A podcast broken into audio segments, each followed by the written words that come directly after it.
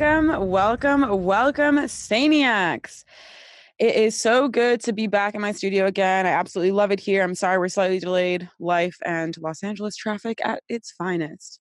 I want to welcome you guys all. This is the Saniac podcast. If you're new here, we host live weekly recaps of MTV's The Challenge, and we give you a roundup of all the best bits from the Challenge universe during the week, also known as our precap. I'm Shanni Suisa, and I run a podcast network. And this is my co-host Zach Calhoun. Hi. Feel free to add us on social media. We are at Saniac Podcast, and let us know where we went wrong. Also, let us know where you're watching from. Drop your location in the comment section. We love seeing where people are viewing this from, listening, audio, playing it back on the broadcast, whatever version you're watching. We love to know where you are coming from. Last time we had some pretty dope locations, including Honduras. All right, let's jump right in. Today's episode is sponsored by Just Cuz brand, or actually pronounced Just Cuz brand. Nike says, just do it. We say, just did it. Just Cuz brand is a lifestyle. Just cuz you can, just cuz you will. follow them follow them at just cuz brand on instagram that's j-u-z-c-u-z-b-r-a-n-d yes sir. That was a pro read, man. You really are working in that podcast studio. Listen, I do my best. I do my best. Sometimes I um, have difficulty pronouncing things. However, just cuz is something I'm familiar with. So I'm down with just cuz. Yeah, definitely. They actually message us on Facebook um, or on Instagram. They're fans of the podcast, fans of the challenge, just like ourselves. Um, and they have a great clothing line. We're checking out all of their stuff, and it's pretty awesome. So definitely check them I out. want them to hook me up. Send me a shirt. I'll wear it. Oh, that's great. I'm sure that we can I'll arrange on the next podcast for all our devoted viewers. I literally love getting free stuff. It's very exciting. You know, okay. people uh, like were really down on me last week because they said that I broadcasted from a poorly lit location. They said that I looked like trash. So I got like a little bit done up. I have some better lighting today. I'm still wearing my pull up that I wore to work earlier. So I hope that the people are satisfied with what they're getting. This is, you know, unfiltered me. I really doubt that they're satisfied. Um, and also, I wore another sort of drapery like ensemble, Yeah. but it's pretty hot in here right now, Tina. So I'm so sorry. This may have to come off. Might won't last. Yeah. Yeah, you might not see this too much. I like witchcraft, uh, witchcraft Shanni. I, th- I think that's a that's like a good thing. Yeah, like you could be in the craft right now. I'm uh, pretty much am a witch, I think. And also, it's Halloween soon. Also, my Mhm. birthday month. I've always had a connection to Halloween, even though I'm Jewish. So I love Halloween. We'll celebrate that spirit. Maybe we'll bring some decorations next time. oh my God, Some idea. spooky challenge decorations, like a picture of of of Zach's face with his big black eye and busted orbital socket. Yeah, or a picture of your face, just as is. This angelic face, we would get more viewers. We'd get like we'd like double our viewers. All right, guys. What a great little intro we had there today. Um, so for our pre-cap, Zach actually hasn't been keeping up with Are You the One so well, but I I'm have a sorry, few guys. I love Nutza, but I did fall off. I think you're gonna love Nutza even more once you um, once you catch up. I will catch up. I promise. I think we. I just need to drop who I really am excited to see on my screen after this show um, finishes, and that's 100% Samantha, who I think would actually do really well on a challenge because she's kind of tall and she seems properly built. Um, and a little bit fearless as well. Definitely Lewis, who would be phenomenal in terms of social game on virtually any show, I think, because he's so funny funny. Yeah, he's so funny and he's so likable. So I think that really gives him an edge.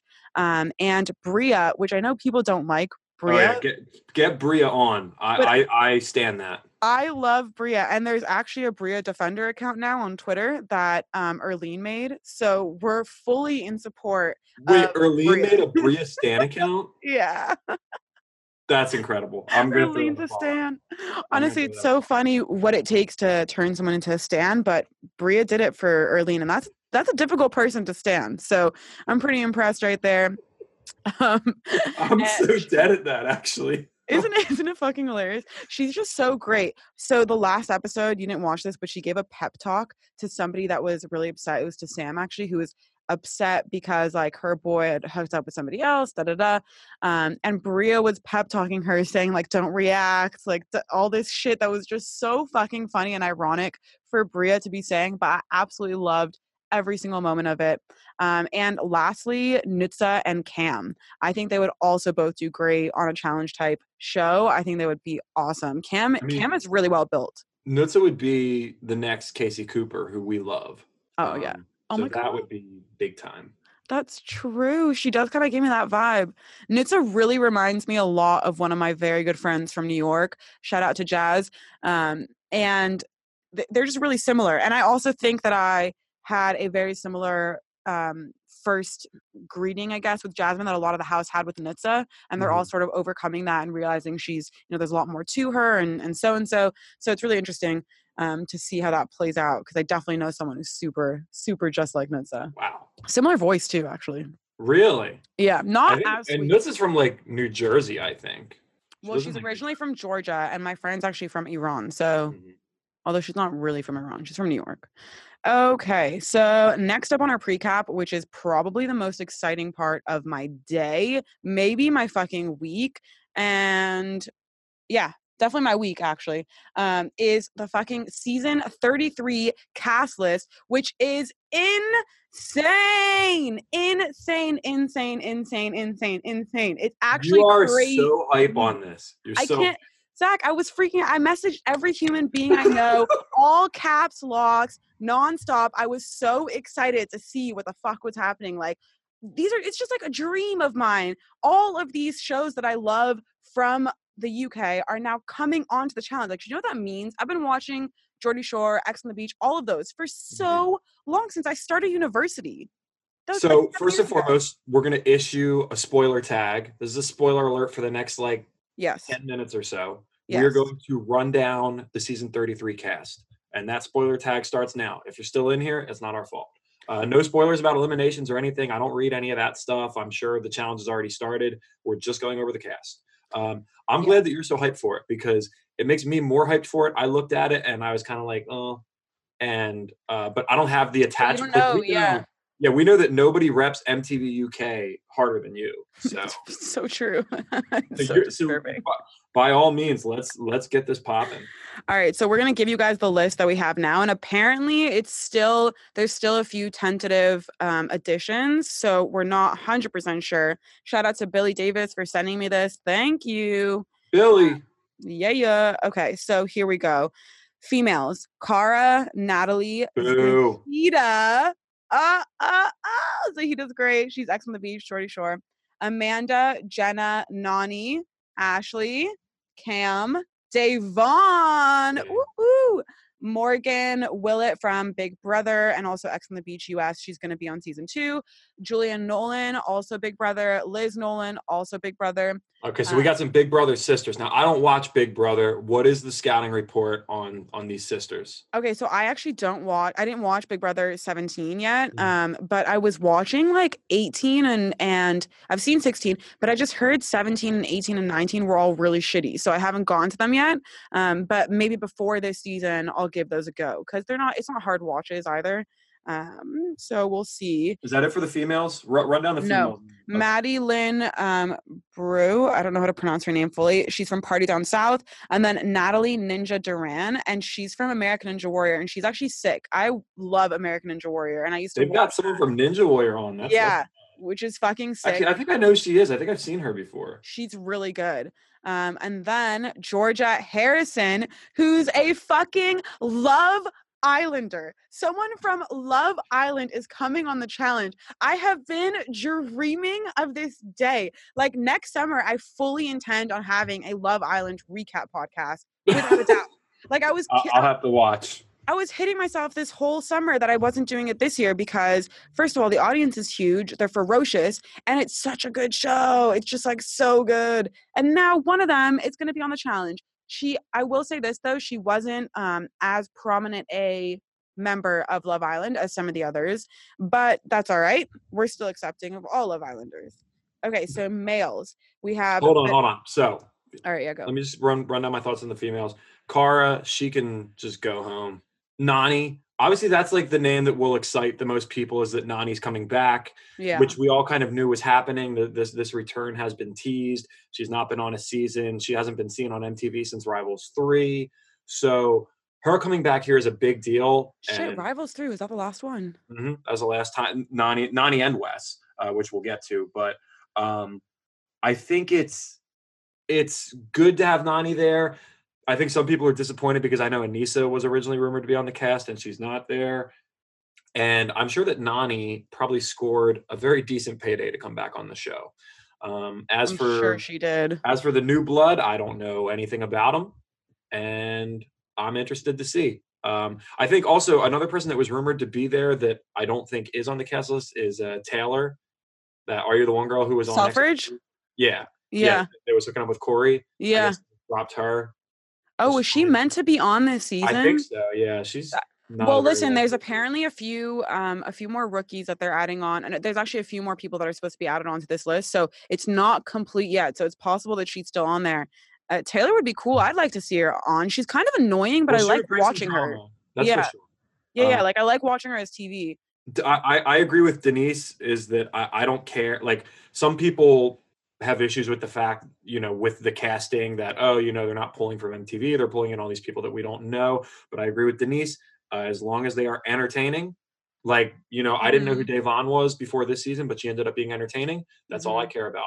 I was actually a little bit let down. I, I don't know if this was credible at all, but I saw a rumor somewhere that that Abi-Maria from Survivor got a call and she's like she's like batshit. Like that, she she? would have been fantastic TV. But damn that would have been good i see i love that I, I don't mind it either i think a lot of people are giving mtv shit saying that they should only be bringing on like but look at the AYTO cast compared to fucking some of this British cast that they're adding on. AYTO is jack shit. Like they're Yeah. actual peasants in comparison. It's crazy. uh, so- Jessica brings up an interesting question. Where do Nany and Cara stand? Do they work to? Are they going to work together simply because they're like veterans who are on good terms with Johnny? I feel like they would work together out of necessity, which is is lame. I would respect if Nany came into the house like guns blazing. Obviously, Nany and Jenna are best friends, so they're on the cast together. Yeah. Um, so they'll be working together.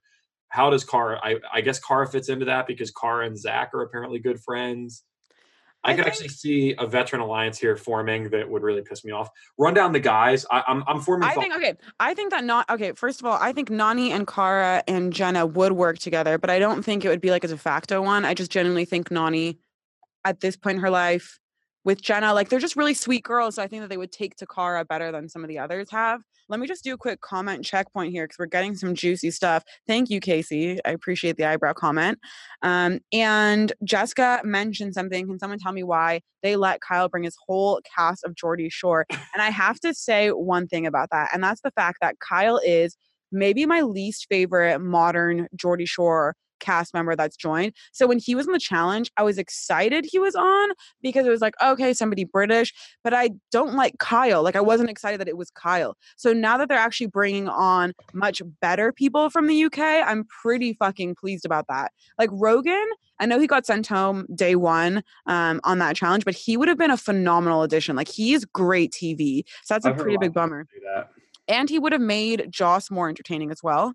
Um, so I think that would have been great. Also, people wanting to know where I watch these shows, I watch all my shows on TV Muse. Um, on in the comment section, you can find links to all the episodes. So I've posted a few videos on how to get there before, but I can do a refresher on that for people, um, and that's been my biggest success. Or I just nonstop Google until I find them. Okay, so let's go on to male cast members. We have Bananas, Zach, Paulie, Leroy, Kyle, Gus from Floribama Shore, Hunter, Josh Martinez from Big Brother 19, Wes, Chase McNary from The Bachelorette, like that Ex on the Beach guy, and Stephen Bear, also known as Bear, who's from Ex on the Beach UK, and he's fucking amazing. He also won one of the celebrity uh, Big Brothers in the UK. He's honestly unreal. There's also a Brazilian, I don't know how to pronounce his name so well, but I think it's João Paulo um, Andrade, and he's from Ex on the Beach, Brazil. It's actually a really big show down there. I don't know if anybody knows about that, but it's huge. It's like massive all over Brazil. And Theo Campbell, who's from Love Island, an irrelevant human from Love Island, but still from Love Island nonetheless. and Ashley Cain, who's from Ex on the Beach UK. And Ashley is a beast. Like he's a monster. This is gonna be crazy. He's gonna sleep with the whole cast. so one thing that's interesting is that Chase, so he was on The Bachelor and he was on Ex on the Beach, and now he's, he's, boring. yeah, now he's doing the. It's interesting that he got cast for the challenge before Josh Murray did, and I know you've got the Josh Murray ties. I'm kind of interested to see if you can get like info from him on the casting process and what happened because I figured that he would have gotten cast before Chase would. I think Josh has been called before. Wes has been trying to convince Josh to go on a challenge a ton, like a real season, because um, Josh didn't particularly love the way that Champs versus Stars was set up. Obviously, it was kind of a lame setup on their season. Like, I think if he was on the last season, he would have liked a lot more. But Wes has been basically begging him to come on to one of these seasons. So I don't think it's necessarily a matter of production not wanting him um, because Wes wants him so bad and Wes has a lot of pull with production. It wouldn't have been an issue to get him on there. So I'm not sure. Um, you know, he he's been really busy, but Chase coming on, like Chase is really boring. I don't really want to watch him. I know he's a nice Yeah. guy, but he's He- he so much wallpaper. on Ex on the Beach either. Yeah. I didn't see his bachelorette. That's all I know him from is Ex on the Beach, and he was just so boring on Ex on the Beach. So What, didn't really- what about Gus? I see Michael talking about Gus in the comments. That that one's interesting. So he's he's like overshadowed on this. It should actually be a major deal that like someone from a Jersey Shore, Floribama Shore background got cast, mhm. and like he's so he's pretty much the only person from like a new or you know from like an, an existing MTV series like new Mm. fresh meat who they're bringing in. He's he's he's kind of taking an interesting path to the show here. Do you think he will? I I kind of agree with Michael. He's probably going to cry and not be there very long. If I, I don't. Well, Gus is a really sensitive guy. I didn't watch the. So I watched the first like three quarters of season one of Floribama Shore, and I liked it. I just actually just stopped watching it, so I, I Yeah. haven't seen the I yeah, I haven't watched that much of it. Um, Yeah. I know he's really tight with Hunter. Him and Hunter are, are like boys apparently. Oh, Hunter from the challenge, Barfield. Yes, and Hunter's on the cast, right?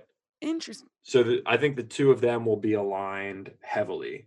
I guess he Mhm. will be a quote unquote young buck. He's not. Hunter is. Hunter is on the cast. Okay, so Hunter and Gus, um, they'll have their thing going. I'm surprised they didn't bring that other guy though from Floribama Shore, the one that's actually really built. what's his name? Oh yeah, yeah. He's apparently like a like a horse in real life. Like he's huge. So I would. I'm surprised that they brought Gus because Gus is supposed to be really small. I don't think he's as athletic. Yeah, I think he's like a short guy. Yeah. Um, So we'll see. We'll see how he does. he will be entertaining. For me, this cast, um, one, it's always a disappointment for me personally as a longtime watcher of the show and MTV Savant when you have a season of the show and there's no road rules representation on Mm. there. So that sucks. And I mean, at this point, I, I just I wish there was like somebody else from Road Rules that they would bring back so that you had more people to pick from. Because pretty much, if if there's going to be Road Rules on the show, it's between Derek and Shane at this point. Which, yeah. The only thing I want to get into, like pe- all the people who hate Shane, they know not like they really know nothing about him. They they didn't watch Road Rules. They didn't know who he was till they till they saw Invasion. People Uh, really, really hate Shane. Like it's become really a do. thing. and it's Yeah. like like he's a legacy person to have on the network he's been involved with mtv for like 17 18 years so Mm. that's important and it's important to me to have road rules representation so pretty much if you're not going to have Darrell, derek or shane then i wish there was like somebody else they would bring back like bring back rachel bring back tori hall who you know even her you know even she has ties or abe just kind of give me someone Who do you think that they could bring back that would like feasibly would come back? I was I thinking think of Tor- Dan Walsh. I feel like Tori Hall would come back. She would do it. do you think so? Yeah. I think Really? But I Mhm. feel like she's been so hesitant because hasn't she been offered? I know she. I I know she was going to do Champs versus Stars, and that kind of fell apart. And I, I, I, you know, they could figure that out somehow. And it's she's actually kind of a key cog because Road Rules hasn't been on the air since 2007. So she was on the last Road Rules season, and she's, as we've discussed on here, she's only like 30, 31 years old. Mm, Most other Road Rules alums are. are older. Yeah. Yeah. Um, well, they're bringing back the real world. So maybe that's kind of, you know, foreshadowing the fact that they have been saying they're going to bring back road rules as well Yeah, for a while. So it's possible. Um, I just want to address a few comments right now. Somebody is saying, um, I think it's Jessica, basically that all the Brits currently or Kyle, you know, they're all on bananas side, or most of them are. So bringing all these new Brits in will likely bring them all onto bananas side. But I actually disagree with that because Kyle is not like Kyle's not he's not like an icon in the UK. Like no, he's he's an annoying person on Geordie Shore. Like he wasn't good to Holly. He's been a like a dickhead on other on other little series before. And so I don't necessarily know that they're all just going to start going with what Kyle says just because he's on the show now and he's British. And Brits aren't just going to stick together just because they're Brits. Uh, so I don't think that that's necessarily going to happen. We're already seeing, you know, some bickering and some fights between Kayleigh and Kyle on this last episode. Like I really doubt that it's going to continue that way. If you guys saw some of the programs and the fights that go on on there, they're insane. It's really going to be nuts. So I don't know if it's a guarantee that they're all going to end up just being on Banana's side. I don't think that's the case. Yeah, I hope not. Um this like the most entertaining part about the season has been like seeing Johnny kind of outcast and having to fight from a different uh, perspective than he usually does.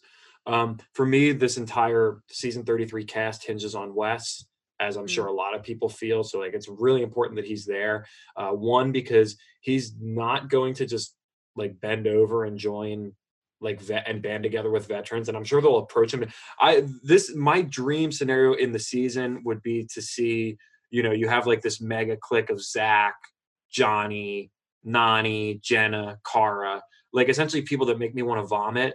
Um, and then they will approach Wes and they'll say, Wes, you know, you, are a veteran. All these all these young people are going to go for you. You know, let's let's try and work together. And my dream would be Wes. And I think Wes, I want to say Wes tried this on X's and ended up going out really early when he like tried to get all the rookies together and like inexperienced people. Like that's his game. Wes will go at Wes will like not abide by traditional rules. He'll try and make a super alliance with you know, like Big Brother people, Big Brother yeah. rookies. Uh, you know, may, maybe some of the Brits. Like he'll try and ingratiate himself that way. That would make the season hella fun. I would love to see Wes going against all the people who would expect him to work with them. I yeah, that's Wes's mo for sure. He loves getting rookies on his side instantly. Whenever he goes into house and there's a bunch of rookies, he's excited about it because he's all for turning them over. So I'm excited to see what happens. I, I just I want to know like the dynamic. I, I'm so excited for how this is going to play out so for warning, in terms of the Brits that are on, Bear is crazy. Like he's gonna get under everybody's skin to another level. You guys thought Knight was a troll. You guys thought that he could do any damage. You think any of the people in the house, Shane, you think Shane can mess with people's head? There is no chance in hell that Bear does not manage to get under everybody else's skin almost on the grandest scale you will ever see in challenge history. He's so annoying sometimes. It's the craziest thing you've ever seen. It's going to be so funny to see how the Americans handle it because the Brits know who he is. They know his shtick and they know, you know, this is like just a thing. So they don't really let it get to them as much, at least not on more recent shows that he's been on. Um, but the Americans don't know that. So it's going to be really funny to see how this all plays out. And on top of that, his humor, it's very British. It's like very much not humor that a lot of the house members are going to want to um, put up with. I, I, like the hard sell that you're giving this guy. Um, I'm going to keep an eye out for him. I'm going to remember this. I'm going to remember Bear. That's important. Um, Jessica wants, you know, Jessica just, she's dragging me in the comments. She's saying that she doesn't understand my obsession with Shane. You know, Shane and I are, we're involved. You guys have seen the video. We've been to bed together. Um, Shane and I go way back. We go back to 2002 when I was 14 years old. Oh, I shouldn't have said that. When I was uh, eight years old and uh, was watching Road Rules Campus Crawl. Like that's important to me. All right, Shane's a legacy. Respect. I, I really think that that poll so this is actually the next part of our precap guys is the poll that we did um, so we can just dive right into that the poll that we put up which was who do you want to win Cara, Mar- Cara and Marie versus Shane and Nelson, and it was for that first elimination. And I was very surprised with the overwhelming results going towards Cara and Marie. I thought it would be somewhat not even. I figured Cara and Marie maybe would win because Cara stands, but I didn't think it would be like 90 something percent to, you know, seven or eight percent. That's nuts. We got a lot of votes on this poll. Mm-hmm. This poll had a lot of action. It did. Over a few thousand. Literally 90% of the vote went to Cara Marie, Cara Maria and Marie. I It was brutal. It was honestly like a brutal takeover, and It was it's a actually funny. slaughter. I voted for Marie and Cara right when I put the poll up, and then I thought to myself, "Oh, I'll just I'll just wait a little bit." Um, and then the results were just so crazy, I couldn't bring myself to add on to the craziness of the poll, even though I was rooting for Cara and Marie. I, I just couldn't I couldn't add to it. Anyways, it was really really crazy, People and I think people were sounding off. They were sounding off on Shady Shane. they Um, were. I had to bite my tongue. I don't want to. I don't want to. You know, e fight with people when, you know, like I'm so confident that I'm on the right side of this thing that there's no point in really even debating people on it. And um, See, but are you are like I understand that you are, but don't you feel like occasionally you see a comment and you just you have to bite, like you Oh, have yeah. to. You just oh yeah, sometimes it happens. because that happens to me a lot. And I used to think, you know, if I'm running a page or something, I'm never going to be one of those people that gives in and starts commenting back. But there's sometimes when it just frustrates me how one sided people see shit as. And I feel like I just have to say something. Like I can't just let it go. There'll be times the comments that really get me the most are the ones that are something along the lines like, who in their right mind would do that?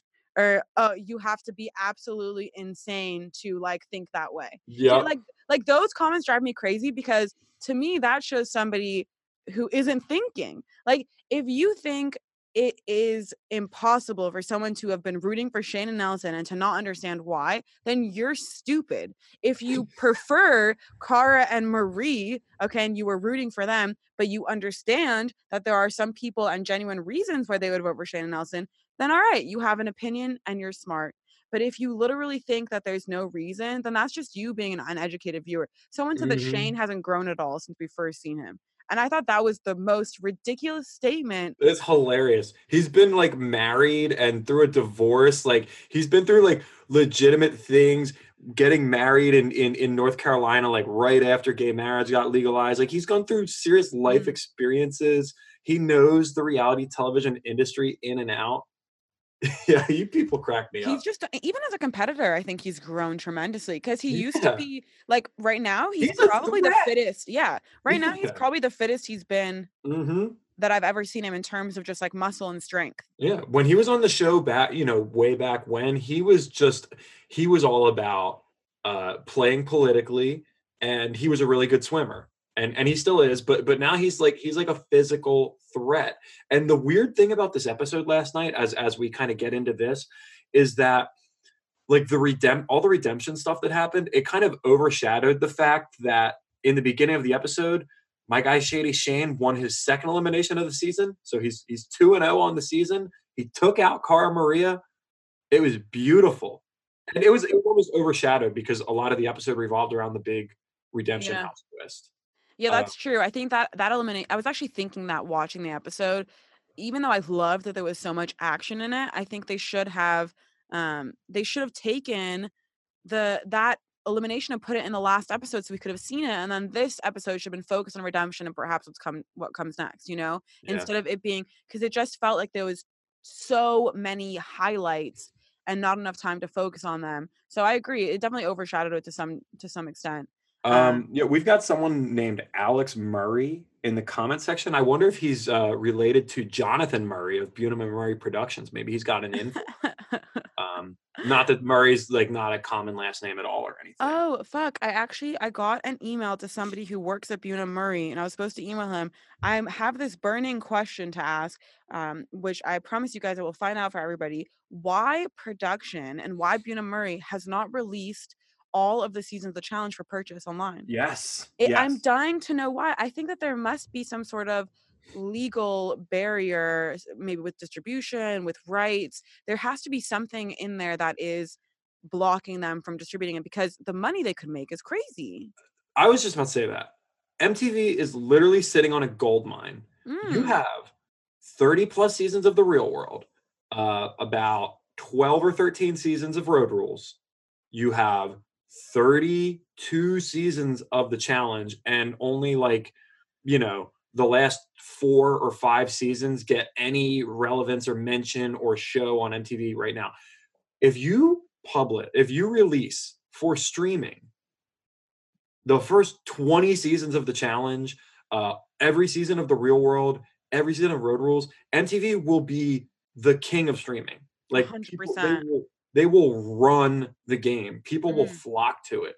Everybody wants to go back and watch old seasons of the real world that they grew up watching that used to be Mm. on TV all the time that you can't see anymore. Like where where where can I go to watch Real World Hawaii? It's not online at all. I want to Yeah, watch it. Also, Real World. I want to see Maya Um, and Colin. Fuck, what's the one with um Caitlyn and Sarah? What Real World was that? Real World Brooklyn. Yeah, That's I've a really try- good season. I've been trying to find Real World Brooklyn online for so long. It's almost impossible. It's like nowhere to be found. Yeah, there there's nothing. There's I like I, I remember there was like a couple episodes of Real World Seattle, like OG Real World Seattle on on YouTube, and it was gone like immediately.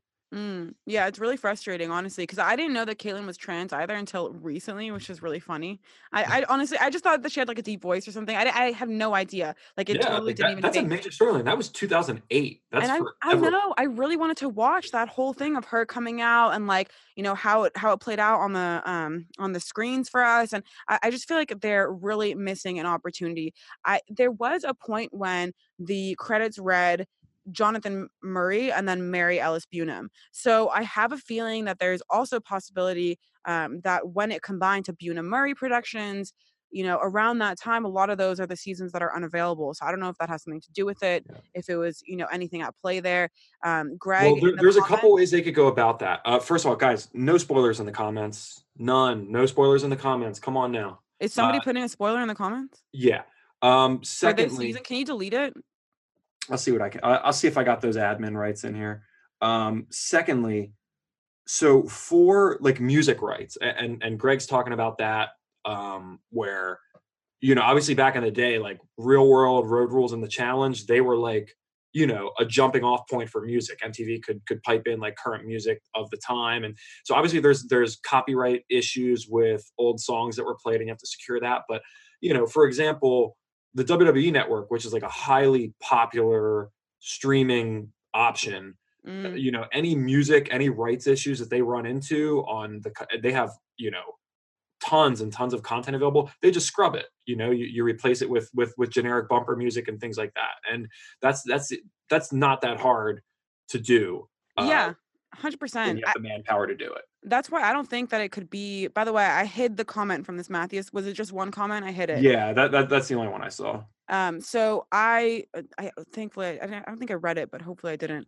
Um, so I don't, um, I don't think that it's necessarily a music thing because, like you're saying, it really isn't that hard to do. So I don't, I don't know. It's just, it's weird. It's, it's a weird, it's a weird situation that they haven't capitalized on such a gold mine. But Yeah. I'm gonna try and find out what the actual reason is because it's kind of fascinating to me that they wouldn't go after that market when it's so readily available. It's like Mhm. at their fingertips, you know. I'm not like I'm not like a binge I'm not a binge watch person unless it's reality based. Like if it's like reality television competition to me is like the perfect binge watching material. Like I'll just run through Survivor. When the Mhm. challenge was on Hulu, I think it was like season it was like 10 seasons. It was like season 20 up to season 30. The challenge was on Hulu. It like a year or two ago like two years ago at this point and i just marathoned it right through I, I could not get enough of it of just uninterrupted Mm. challenge watching um it's it's streaming gold you're It's so missing out good. But I've binged I've binged so many seasons of the challenge already that now I always when I go back and I think like what am I gonna watch now? I'm just like, oh I already watched that. I just watched that recently. Oh, I just watched Mhm. that recently. So it's it's I'm my seasons are now limited to the fact that I've seen so many of them. I need to watch some of the more recent seasons actually that I haven't touched on in a while. Um like the rivals ones, I actually saw those, but bots I haven't seen in a while. Mhm. Um, so we'll see. We'll see if we can get those answers from MTV. And yeah, definitely, you know, in terms of binge quality, I think reality TV top. I would love to speak with someone from mtv or someone Mm. from bmp just a, about like all the content that they're sitting on Big Brother's also great to binge as well. You should consider it. And everybody who Yeah. wants to figure out who these British people are, a lot of them actually do crossovers on Ex on the Beach UK. So even if they're primarily on other shows, a lot of them have been on Ex on the Beach. I really recommend watching the Ex on the Beach seasons because they're so easy to watch and you'll get a good idea of who these people are um, before they're coming on the show. So I am almost positive there was an Ashley Cain and Zahida season where they were both on together. So you Mhm. guys can try and find that. I think Bear might have been on that season also. If I'm, I always get them confused. There was I just watch them so quickly. Um, but those are really great and they're really easy. They're usually about 10 episodes or less. Uh, Mhm. in the UK, a lot of the series are shorter. And then their Celebrity Big Brother is not as long as the US Big Brother. So, you know, it's definitely something that you guys could binge watch. I recommend watching the one that Bear was in. Um, it also has Marnie, who is rumored to be on this season um, in that Big Brother. So that's a great season to watch, and you'll get a lot of you know the culture and his jokes and things like that before it comes on. And it's good to know a lot of these people before they get on the show because I think you get a different perspective of who they are when they come on, and you feel more of their personality, and you understand the way in which they're playing the game a lot better. Uh, which is cool. And another quick spoiler in terms of Cast 33, something that's really special to me is that Stephen Bear apparently signed a multi-season contract. Wow. So, And so they know that this guy is, has star potential. Oh, huge. And apparently he's getting paid 100k for this season. So, Woo! yeah. And that's probably more Pay than Landon any- 100K. Yeah. Why, do, why can't Landon get 100K? Be- If you Uh, like I'm sorry, but honestly, like listen, I love Landon, but Bear is way better TV. all right, like, fine. Give Lan- Landon 60K. Oh yeah, Landon. If Landon's worth Landon like 70 60K, he'll 60. be there. We'll have Landon. Yeah, yeah. Yeah, um, I agree with with Alex Murray. Alex Murray killing it in the comments right now. Mm, Possible relative of Jonathan Murray, a Viacom streaming service. Like if if you guys really pay attention to this stuff, Viacom, like they ran the '90s. Viacom is MTV, VH1, Nickelodeon. So think about all of that Ooh, content. that's a good. That would Think be about great. everything that they're sitting on that we don't have access to. Mm, Their video vault, their vaults are insane. VH1 in VH1 in the like 2000 to 2010 VH1, all the money shows. killing it. They oh were my killing it. god, those they were, shows were they- so they good. were- yes, they had show after show after show. MTV has been killing it for 30 plus years. Nickelodeon has there's so so much memories and nostalgia tied up into that that Mm. Viacom is sitting on. Release it, give it to us. I'll pay I would pay good money for all of that. A hundred percent. And you know, it's it's funny. Greg just mentioned CBS in the comments because I was about to say um, something about CBS. I paid for. I, I didn't think I was going to keep it. I got the free trial for the CBS streaming service, and then I ended up loving it on the app. Mhm. And it's been so easy to watch Big Brother seasons on there, and they have quite a few other shows on there as well that I could easily watch. And it's a really great app, and it's worth it. You know, for five bucks or whatever it is a month. You know, that's not. It's not like crazy money and it's so much easier than having to sift through the links that I sift through and you know click out all the ads. It just saves so much time, and I think it's very very worth the money. So I, if they had a Viacom thing like that, you have all these diehard challenge fans who also were pretty diehard VH1 fans as well. Yep. They would get on that. They definitely would. You know Um, what? I, I don't I don't know why I didn't think of this sooner. Now that we're about to get into the episode, I'm gonna go ahead and share this on Twitter and tweet at Shane. Hopefully he can come in here for his victory celebration with us. That would be great. yeah. Join us. Shane. Um, all right, so we'll start with the episode. We have a little comment I have to make on the previously that they did this week, which I thought was hilarious. And it just shows the character that Marie really is because she can just laugh at herself. You know, she can laugh at any situation. She's so lighthearted. And they started all out with Marie telling Sylvia, see how we butted heads last week, you know, don't ever do it again. And I just, I really like that. Um, all right, so we head straight into the episode and we basically jump into Armageddon already because we know who's playing. Um, we have Shane and Nelson versus Marie and Cara. Cara and Maria, Cara and Marie picked um, Shane and Nelson last time, so we already have that all um, led up and prepped. Uh, and we start off with essentially the first comment of the night from Shane, which I don't know how you feel about this, but I was not the biggest fan, but I thought it was hilarious when he said, Can't wait to blast all your shit on Twitter. Cause that's obviously like Shane's not, or maybe he is, but like he knows that that was the stupidest thing to say, but he knows that it's just one of those hilarious things to say at the same time. He loves fucking with people. And I think that's, that's really where his charm comes in. And then we have Marie who claps back with, I kill people on Twitter. It's like one of those things I do. I'm really good with words. You don't want these problems. And I just have to say, Marie is great with words. I don't follow the Twitter beef that much, but her recaps are phenomenal. She's a great writer. So that was a, a perfect point on her end. Um, and Sylvia and Joss's faces during the whole thing was just priceless. It was like, yeah, what that's are my usually the kick out. friends? Yeah, kick out right away. Mm. Um, I could definitely go for more of Shane and Marie arguing with each other um, because they're just both really intelligent and sharp-tongued, sharp-witted people. Like that's that's what I want to see. I want to I- see them sparring. I actually love them fighting. It's true. I, I find them really enjoyable bickering because to me, so Cara makes a comment which I think is very poignant to Cara. I, this basically is one of the reasons why I think a lot of people dislike Cara. And this is a really good example. In a small scale, it's a really good example. When Cara says, Oh, so you know, we're friends, but blast all your shit on Twitter. But yeah, we're friends, right? But under Mhm. her breath, she said it, and it was really passive. And this is the exact difference of like a Marie or a Shane versus a Cara is that Cara is really passive aggressive. She's really under her tongue. She's really under her breath.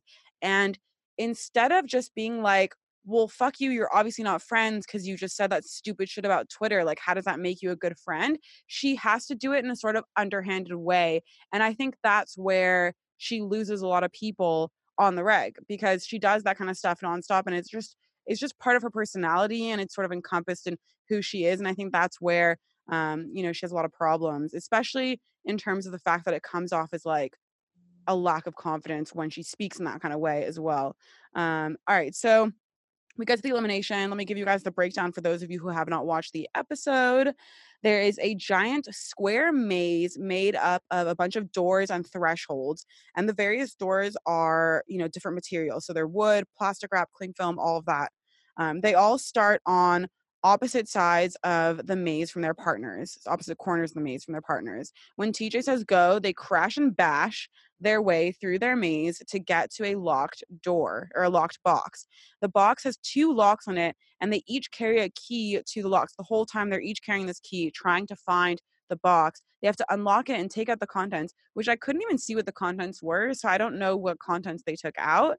Um, they just take out the contents and then they have to make their way back out the maze. So through the doors that they just broke, and then ring their bell. The first to ring their bell wins. The loser goes to the currently stacked Redemption House. Um, so when I saw this elimination, though, I didn't really get to see it in the previously. Remember, I said last time um, I previously cut out, so I didn't know exactly what it was going to be. But once I heard the directions, i i pretty much knew that Shane and Nelson were going to win. This seemed like it really favored their strengths in in a big way. I was, uh, as I said last week, really nervous, and because like, I mean, Cara taking Shane out would would have been the end of me. Um, It would have been so funny. I would have just been sad. But as soon as that elimination started, I was like, like I could not have been less worried. Shane got it looked like Shane got to that key box in like a minute. He was just just kung fuing everything, and um, and Marie wasn't moving at all. And when Shane's yelling out for Nelly, Nelly, Nelly, I'm here. I loved it. I wish he was calling my name out like that Oh and, my god. and then they they uh, they got into the little cubby together. They unlocked the box and they were on their way. And and by that point, you know, Cara's kind of doing the poor me act, like, oh, I'm gonna come get my partner. She didn't do anything. She's trying to play it off. What? How, by the way, I was really confused. How did Marie get like the blue on the face? What what was that? Oh, the drywall. So I think inside the drywall, or maybe the wall was actually blue. It some someone kicked. I don't know if it was Cara that kicked the drywall or if it was Shane and Nelson on their way out the maze. But Mhm. somehow drywall got kicked onto her face. I thought she looked great with the blue. It was hilarious. Um, so this was interesting elimination because I think in uh, previous eliminations of this sort of style in the season, there were really obvious equalizers, and I did not feel like there was an equalizer this time. I know Arlene just dropped that in the comments, but I definitely felt that as well. It didn't seem like anything was remotely equalized. The doors and the the threshold that they had to go through looked very very difficult, and they looked on par with what Shane and Nelson had to do. I will be eagerly awaiting to read um, Marie's recap. Uh, but you know, I don't, I don't know. It was just, it was weird that there wasn't equalizers this time, but there have been so many throughout the season, and it's just a strange change of pace for production to make at this point, so late in the season as well, because you have to, you have to figure that at some point if they're doing equalizers for male female elimination so often, that's going to end up being a strategy for a lot of people. So if they change Mhm. that now, it's just a little bit weird. Uh, so we'll find out. Hopefully, there'll be some tea spilled on that, and we'll update you guys. Um, okay, so right after the elimination, after Shane and Nelson win, you have Cara telling Marie that, or this might have been right before, that Shane is like a fake friend to Marie. And that to me just was really, I didn't like that because that is the type of gameplay I don't like, Mhm. where you then label an entire human or an entire relationship that you have with a person as null and void because of a game move that they made. Yeah. And I think that's not a healthy mentality to have. And I also don't think that's how Shane's playing it. And I know Shane cares about Marie. It's so obvious that they're good friends. Yeah, and, and I saw like you know on I saw Instagram stories of them after the reunion. Like they're they're they're cool, obviously. Yeah, exactly. So I, I don't know. It just that was a lame comment. I think Cara could have done without that. And I think if she looks at people like that in terms of friendship and game, then that's probably where she's going to have a problem because somebody at some point is going to have to screw over. That's her friend. Um, and you know, if she takes it like this, it's not going to be pretty. Okay, Mhm. so let's go um, into post elimination speech with Nelson and Shane. This is just one joke that I think we have to mention. And it's Nelson going, he put his key in, I put my key in, and it felt amazing to go through those holes. And then Shane goes, because we like holes. And that was just such a great little moment. I know Shane was dying because Nelson says a lot of shit in his interviews. I don't know if you noticed that I don't know if Nelson notices the shit that he says in interviews, but it's almost always ridiculous. Like the lingo he uses, the terms he uses, I don't know. It's crazy to me. We'll get into 2018 century at some point, but it's just fucking hilarious. Um, okay. Into let's see, into into redemption. Um, well, first tell me how you feel right now in terms of them winning and then knowing that this whole redemption house is stacked with people that are against Shane Nelson. Uh, it feels like they're running the game. They're the shit. They got the numbers. People have tried to take them out. They've taken out two, uh, you know, credible teams. Do you It think feels like people have tried to take them out? Do you think people have really tried to take them out though? Listen, even the great Johnny Bananas is powerless. And I'll tell you what, if Johnny and Tony go into elimination and they call in Nelson and Shane with their with their lives in the game at stake, I'll be impressed because I don't think they'll do it. I think they'll call in someone else. Mm. If Johnny and Tony went into elimination, I think they would call. I, I think almost anyone who goes into elimination at this point that the Lavender Ladies are voting in are going to call out Jocelyn Sylvia. I agree with that, but I think that's not necessarily a good move for them. I have a feeling Joss and Sylvia will be great performers in elimination. That that is if they actually do live up to their potential. I don't know if they will or if they'll have blunders, but I do think that they're a really strong ass team. Um, okay, so let's go into Redemption House. We have Zach and Amanda's little chit chat. I I really do think they both made some great points during this time. I do agree that I do agree primarily with Zach. Like I said on the last episode, we really talked that one to death. But I do agree that his game strategy, the one that he wanted to actually go with, and the people that he wanted to align with, would have been more beneficial for Amanda and their team in general. And I think if Amanda played it in a way that politically made her less liable to the decisions, then I think it also would have played better in their favor.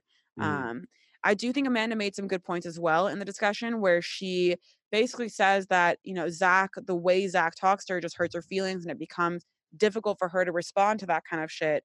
And I think in that elimination, in that Armageddon, right? If Zach had threatened more and then walked up less, I do think Amanda might have switched. I think if he had literally turned to Amanda and said, listen, TJ says we're going in, we have 10 seconds to decide. I will not pick Johnny and Tony. So the only option is Ashley and Hunter or us. Who do you pick to go in? Because I'm going to walk up there right now. I do think if he had done that kind of a thing where it was a little bit more like, Amanda, this is the end now. So you have to choose Like he really called her on it. Yeah like he didn't even really bluff he just sort of walked up there and that's not I, I didn't think that that was so I, I do agree with amanda and she also did mention that if there was just a little bit more time to think about it see so that to me means that if amanda had even a second more to think about it, she would have conceded because she would rather have sent in Ashley and Hunter, obviously, than herself. I'm not sure. I mean, I, I think the the easy compromise would have been for Zach to say, "All right, let's do Car Maria, and Marie." I'll at that, that. point, they couldn't. Do you know what I mean? Uh, like they had already screwed themselves so much because they they the way that they had done it. They oh yeah, yeah. It was just yeah, yeah. Yeah. So it was just Yeah, between you're right. Johnny and and um and Ashley, and it's basically their two number one. So it's a tough it's a tough situation, but I I I think they could have both handled it a lot better. I think Zach was in the right strategically, and I think Amanda may have been in the right execution wise. So um interesting play that they had there. Hopefully, you know they'll both come back and redeem themselves. I was really sad to see them go like that. They were a team I was rooting for. You know, I, I was excited that they were both teamed up together as well. Um, okay, so it, back into the main house. Um, we have we have a lot of people. Okay, so we have a lot of people rooting for bananas right now because he's the underdog. I don't know how you That's feel about that, but I think it's a really weird thing to do. Like, why would you root? The fans have been dying for bananas to be either challenged or to not be the dominant Mhm. party in the house, and all of a sudden he is, and now the fans want to not root. You know, the fans want to root for him. It's just weird. It, it's weird. I'll tell you why it is. It's because uh, Bananas has taken the, uh, you know, now that he rolls with Cara, uh, the Cara stands and the Johnny people are like melding together into one, and they're forming this this like satanic army. So all the Cara people are rooting for Johnny. Oh my god. Doesn't that disgust you, people? It disgusts me. And I'm ambivalent to Johnny. I think Johnny is entertaining, and Mm. I think he is a necessary element to the show sometimes. I don't think he needs to be a necessary element all the time. Um, but it's so it's so funny to see the narrative twist with people like like all the people who watched Rivals 3 who who despised Johnny for what he did like you should be lapping this up this is Johnny like reaping what he sowed Mm. and ah, Yeah, well, I, I feel the same way about. with him now. I really feel the exact same way about Johnny. I'm neither a stan nor a hater. I honestly am. I think he's good TV. I think he's fine on the screen. I don't root for him excessively. It's not like I want him to lose either. Um, you know, I'm happy if he wins. He's won plenty of of times. Um, I don't think he's as horrible a human being as people make him out to seem. But I, he's just like on TV. People get really mad that he's on every season, and they get really mad that he like hustles around. But I don't. I don't necessarily care as My my about that. current thoughts on Johnny, um, like, like I, I don't focus my negative energy on Johnny. I focus it all on other people. But um, Cara, all yeah. on Cara, and he, Johnny has done some awful interviews lately. I listened to him on Challenge Mania. I listened to him on Bill Simmons, and it's just like, He went on Bill Simmons. yes, yeah. So he went on Bill. He went on Bill Simmons originally after he won Rivals Three. Bill Simmons loves the Oh, challenge. oh Bill Simmons, my is a, he's a challenge fanatic. Um, so, and I can just tell that like Johnny's the kind of person who like Johnny will take any in that you give him. So he's probably been hitting up Bill Simmons for like two years, just like, hey man, let me back on the show, let me back on the show. So now he's got his NBC first look thing going. So Bill Simmons let him back on and he did his interview. And it's just like Johnny's perception of the show and what it is and what he is is warped. Mm, Um, it's just like he's kind of got like a skewed view of everything. He doesn't look at things the way that like hardcore fans look at it. So it mm. kind of leaves us with a little bit of a disconnect. So hearing him talk to Bill Simmons and hearing him spill like spit his Johnny shtick about the show and where it's at is like it, it's not it's not beneficial to the community. It, it doesn't really do anything. Um, like I when he's going on there dragging every single new person that comes on the show and not giving them their props, which I understand because there's not a lot of new talent, but there is new talent. Like Johnny hates Devin. So Johnny's not going to go on a show and hype up Devin, which he should be. Devin should be a fixture of the show moving forward. Yeah. But when Johnny's doing interviews and he's like, these are you the one kids suck, everybody who comes in sucks, he's not doing the show a service. And also, I, I also want to add that Johnny has been very vocal bashing people for like turning the show into like a social media booster into like hashtags into hashtag the young bucks hashtag lavender ladies which i agree with and we agree with we talked about this last week Mm. However, uh, Johnny's best friend clearly organized a moment on the show last night where her and Marie said hashtag Cara Marie, and you got the graphic and you pushed the hashtag. So where does Johnny stand on that? Because that is exactly what he is preaching against. Well, I think if Johnny had joined the challenge during a time when social media was prevalent, he would have been all over the branding and the hashtags. That's like his shtick. He freaking made jumpers for his Notegate Yeah. fiasco. That wasn't even a fiasco. You know, it wasn't even a gate, and he made merch for it. So I, I don't know. I, I think he's only saying that because it's a little bit past his time, so mm-hmm. he can't necessarily brand all of his best moments like he probably would have liked to. Yeah. Um, he would have been all over it. Uh, and also Johnny's Challenge Mania interview, and and I know we, we've got Greg in here. By the way, if you guys have not seen it, Greg is uh, Greg is a loyal fan for us, and he is running like a challenge. He's running a Challenge Maniacs Oh yeah. Facebook page now. So if you guys want to take a look at that, you should because it's got like a lot of just info about that podcast and about their events. It's got videos from their events if you're trying to like get a look into it. Um, I was not a huge fan of Johnny's Challenge Mania interview. Um, just just because uh, no, nothing to do with with with the interviewers or the structure. It's just like Johnny and Derek together. It just kind of rubs me the wrong way because you know Derek's always kind of, and that's why I loved Wes's interview because Wes kind of went at Derek for his allegiance to Johnny over the years, and Derek has always been beholden to Johnny. So to hear them talk about the challenge, like like they're, you know, like they're the two greatest to have ever done it, is so funny to me. Like. It's just wild. And then to hear Johnny hyping up all these people who he's had serious beef with over the years, is like, when you got dogs like CT coming in the house, it's like, man, I really miss when CT hated Johnny. Like, I, I want that back. I know CT is a passive guy now. I really, I really want that back. I, I, I think we could probably get that back at some point, though. If Johnny pisses off CT in the right way, I think we could see a little spark. I would love it. Um, I don't know. But Um, we'll see. It's probably unlikely.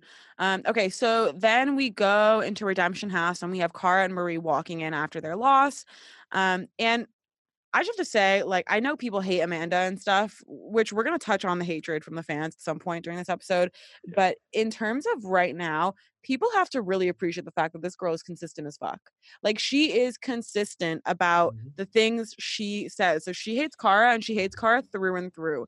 Cara walks into the redemption house and Amanda looks like a smacked ass. Like honestly, she is so upset. She just doesn't want to even be in the same room as Cara. And that's the kind of fight I like to see. I, fu- I fucking respect that so much because so much drama and so many beefs on the show are manufactured and are fake. Mm. Uh, I respect the authenticity. We I was gonna more say it does feel like uh, this is actually a comment for later, but in terms of the Brits, I just feel like a lot of what Kyle does is really staged, like a lot of his fights and his Mhm. interactions. And maybe that's just because I know that Geordie Shore is so staged and I have like inside knowledge into the fact that it's very aggressively not real. Um, and to me, whenever I see Kyle interacting, I get a lot of that vibe as well. It just it just doesn't feel very authentic coming from him. So I'm not sure if that's just because I have a bias um, and knowing fact that you know Geordie Shore isn't real, so maybe he isn't on the challenge. But it does feel like that, and it just doesn't feel as like whenever he says stuff, it just seems very planned. So I'm not sure. Um, and this actually goes right into the fight that basically this is the start to the fight that's going to happen later. But Kyle um, goes in and talks to Cara almost instantly when she comes in um, because Cara had pronounced that she wants girl power. You know, right when she walks in, she's like, "There's no girl teams. We need to get girl teams back." Yeah, And well, talk about that. Kyle overhears it and instantly tries to tell Cara not to take Kayleigh and Kam. Which was like that was that was just weird to me. But that like a moment like that right there, that to me felt really fake. I don't know if Kyle actually went to go do that. And then his fight with Kayleigh, like it just seemed super staged. Wasn't having that fight. I don't know. It was also not very fun to watch. Um, and what's your thoughts on the comments that Paulie is way hotter than Kyle? Because I totally agree. oh, definitely. There's like Kyle no, has- there's no, there's no chance. Kyle has a fake beard and a fake hairline. He's he's he's a plastic. It's weird. It's weird to see him in his pirate band. Like him and Brad, guys, we talked about this last week. Do not make light of the bandanas that you wear. Like do not hype this up like like this is this is a movement that you need to be tagging. It's it's it's not. It's your last resort. Mm, For the mm. love of God.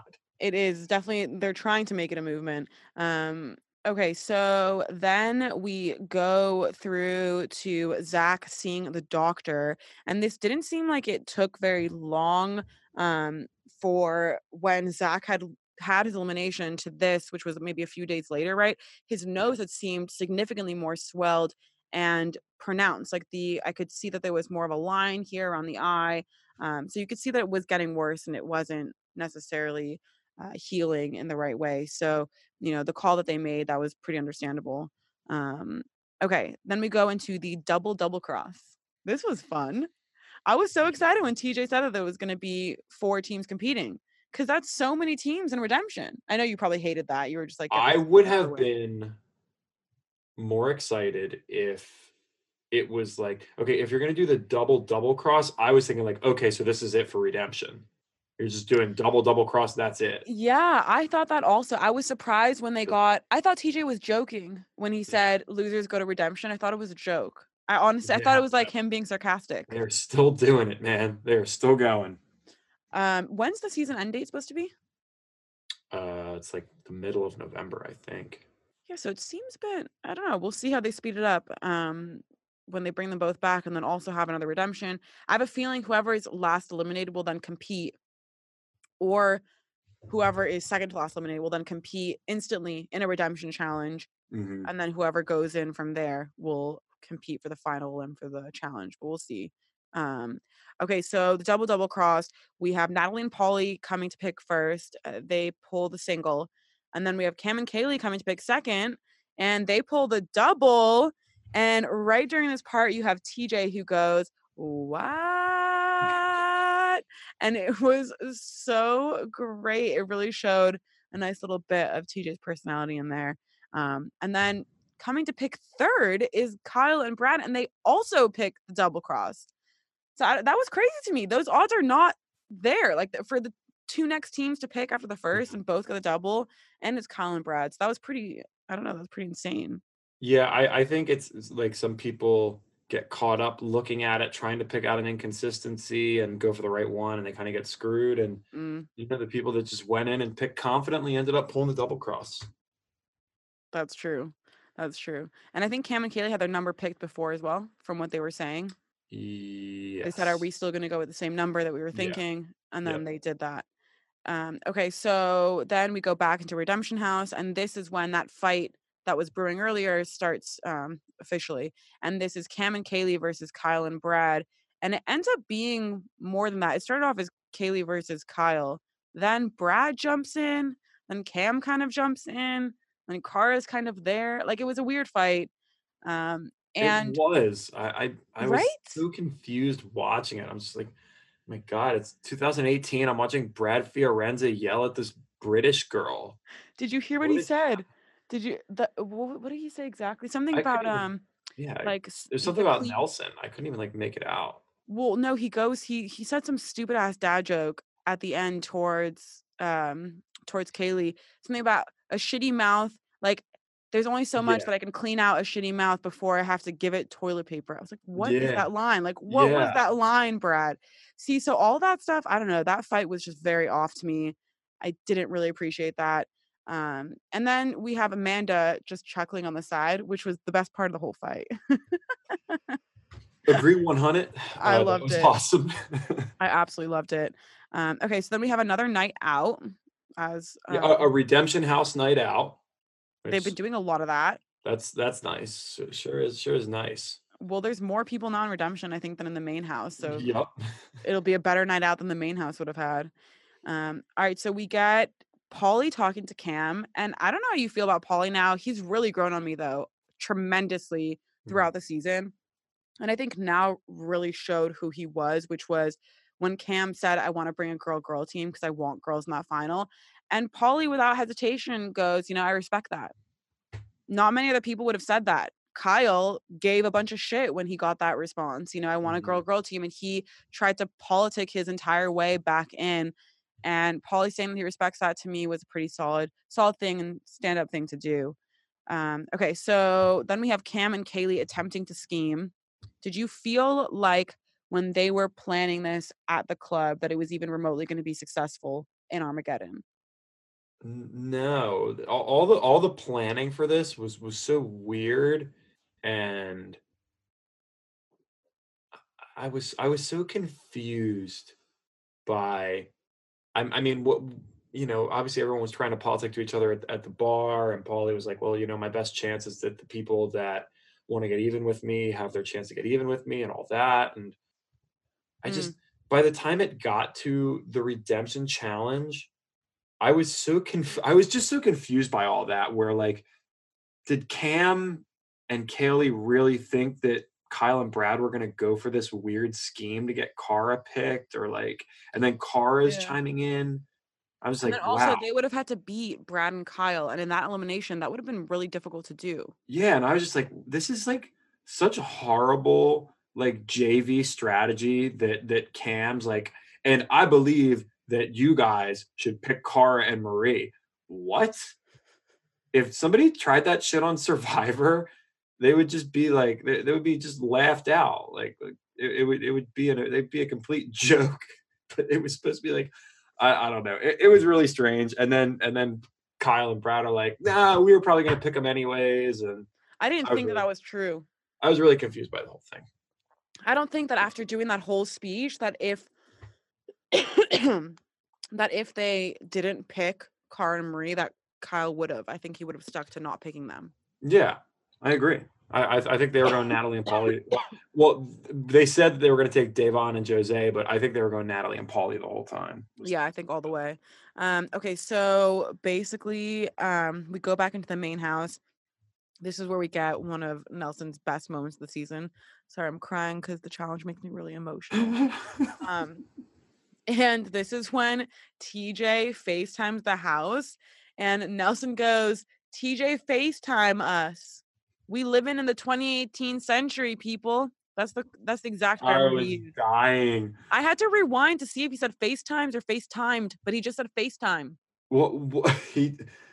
What was the gimmick here? Why were they like, all right, let's have TJ FaceTime everyone? What? Why? There must have been like technical difficulties. Filming, yeah, a filming issue Yeah. for sure. Yeah, It was it- definitely- it- yeah.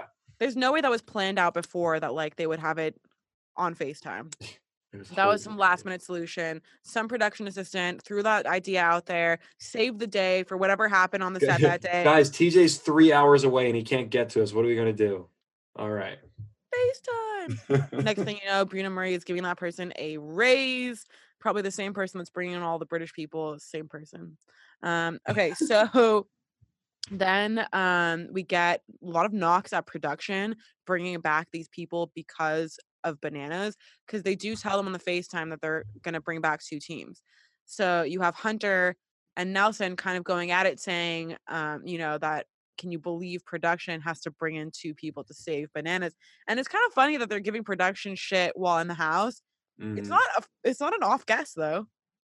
Oh, I mean, I I was just like I was just like, what is the point of, for example, Shane and Nelson, who are kicking ass and they're politicking and they're taking teams out, like they're doing everything that they can do. And there's teams just being let back in the house, let back in the house. And it's like, dude, Johnny got two teams back in the game last night who are going to be aligned with him. Mm. It sucks, kind of. Well, it's the same thing that happened when Johnny and um, Nany came back for Yeah. Wes. You know, that Yeah, was like but- the shittiest. But, but, like situation. liter- literally doubled. It's it's like Yeah. it's like a just a comp- uh, such a lifeline. It's true. It feels like there's no, there's less hope when you are actually winning in the game, like Shane and Nelson have been Mhm. doing, to to to get to that final with the people that you want out out because there's so many chances for them to come back in that it's such a freaking I don't know. It's like a crapshoot. Like no one can really know. Um, Yeah, it's and and just like, like I said, so so to see that and and there there were some good moments to end this episode that we'll talk about. Like it, it was inspiring, it was cool, but but when I when I look at the big picture, I'm just like, why why are certain teams like trying so hard when it's just all these weird twists and turns and and there's still going to be more redemption, eh, mhm. which is crazy. Yeah, I feel like they need to at least for season 33, I would love to not see redemption. At least for one for one season, I'd love to just have you know, the people who get sent home get sent home. And I'd like it for it to not be like purges with three teams going in one day. I'd like for it to just be, you know, basic old school challenge style where we know what's happening. Mhm. We're not losing people like all in a rush and things like that. Yeah, Um, these things can't be an expected part of the game. You can't have purges every season and redemptions every season. It, Yeah. it needs to be like a specific twist. See, that's what Big Brother does. I think that the challenge really lacks is the way that they plan their themes to Mhm. me is a lot more thought out. Even though some of them flop or are better than others, they do have very season specific twists where yeah, Sur- Survivor's the same way. yeah, And C- CBS is great at that. And I, I don't, obviously, there's CBS, MTV crossover. We're getting all these CBS people on the challenge. So they should really work together to come up with, with, with some of these formats. Yeah, they should hire some of their game designers. That's actually a great idea for production. It's true. They do they do such a great job at that. I think the challenge needs to just implement some of that because if we have the same twist every season, it gets so boring. And it's also annoying for the people playing. Um, okay, so anyways, then we go into the main um, then we go into Armageddon. This is now the second Armageddon of the episode. So the pacing on this episode was pretty great. If you guys are keeping up with that kind of thing, um, this was an episode with lots of content, which I really liked and we have Zach and Amanda getting sent home pretty instantly once they go into Armageddon because of Zach's nose. So I guess it was broken, is uh, what they're saying. Sort of broke the bone here. Yeah. I think this was the bone right here. So that sucks for Zach, you know, and Amanda. But at that point, I'm pretty sure they both wanted to go home. It seemed. Oh, like y- they, they were not like that broken up about it. They, they had already been through the ringer. Yeah. They really, it just felt like they lost all motivation by then. And I feel them. I think I would too if I was in that situation where it's just sort of like, fuck you. This partner sucks. I'm so torn with Zach. Like, what what do you think? of- Zach loves Tony. Zach and Tony love each other, and and I'm just like, I love them. I don't know how I feel about it. I you- honestly love that friendship. I don't know why. whispering full savage to each other. It's it's. I don't know. what to think. I really like them as friends. I think being negative. they were both okay. So, so Zach was with Tony during Tony's most formidable season Mhm. of becoming a man, like his own challenger. Because before that, Tony was really just a follower, right? And Mhm. so for Tony's probably his biggest season ever, you know, Zach was his right hand man and he was by his side while he had to screw over this other guy. And I think their relationship has always been a lot more like leveled whereas tony always felt degraded or patronized or condescended from by bananas. And so i think their relationship was more like this and where tony and zach were like this at one point tony was fed up with being like this with bananas and he goes yo zach let's do some shit. Let's get rid of this one and then let's both be up here. You know what i mean? And that's how i felt like that was a really important journey for tony to go through. So for zach to be there by his side through all of that they really had they shared a bond through that moment and through that season that I agree with Zach will, you know, their friendship there is pretty strong. And I don't know that Tony would ever go, aside from the fact that he would have made the biggest mistake to go against any ally in this season. I just don't think Tony would have done that to Zach. Mhm. Shout out to Tony, by the way, engaged. I, I know you saw that news going out, Tony and uh, and Alyssa. Did you see that picture of his dick imprint? No, Oh my god, it's so big. No, I missed that. Somebody send me that picture. Send me that. It's it's actually crazy. So basically there's a photo i don't know if it's just an outline or a shadow on his shorts it looks like he has two penises coming out both sides actually but i know one of them has to be stuff in his pocket and the other one has to be legit but like damn they're crazy like it's honestly it's a crazy photo yeah, someone It's send me Chal- that. Yeah, I'll take a look. there's a whole thirsty thread right now about it in challenge fans i'll find it for you Okay, I, I, I'll I'll go on challenge fans and, and seek that out. Um okay so we got them leaving the house and we have the uh, double cross picks so this is where they try and play out that strategy obviously that shit just doesn't end up working and i don't know if anyone caught this when they go stand up by tj but brad he like makes the most hilarious michael jackson spin Yeah, I, it was the funniest thing ever I saw that. it was so great. I was living for that moment.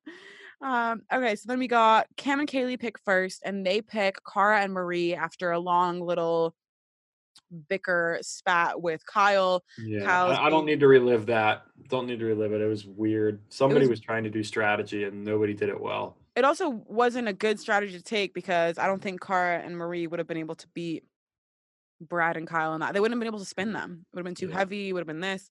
Um, okay, so then Brad and Kyle pick Paulie and Natalie. Of course, picking Paulie and Natalie, they assume they're going to be the easier comp to go against than Da'Vonne and Jose, which is actually a smart assumption to make considering the track record. Yeah. Um, okay, so then we go um, into the actual elimination. It's called That's the Ticket. Obviously, a play on the fact that they're getting a ticket back into the house. Um, so there are two bingo cages, giant bingo cages in the center of Armageddon. To begin, one player from each team goes inside the bingo cages, and they have to read these signs with ball numbers on the out that are outside the cages. They're like right there. They have to read them, and they have little balls in there, um, and they have to find the corresponding balls from inside the cage. It's basically like one of those ball pits that you have at McDonald's, but with numbered balls.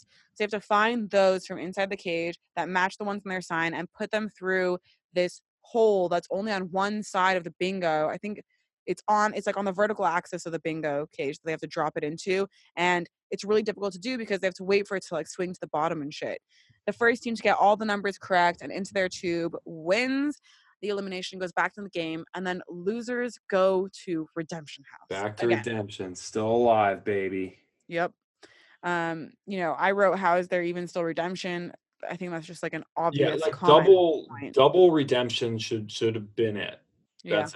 should have been the end for sure. And I was hoping that that would have meant that then Brad and Kyle are just, you know, that's it. They're gone. hmm That's done. Um, okay, so round one, we have Cara Marie versus Kam and Kayleigh.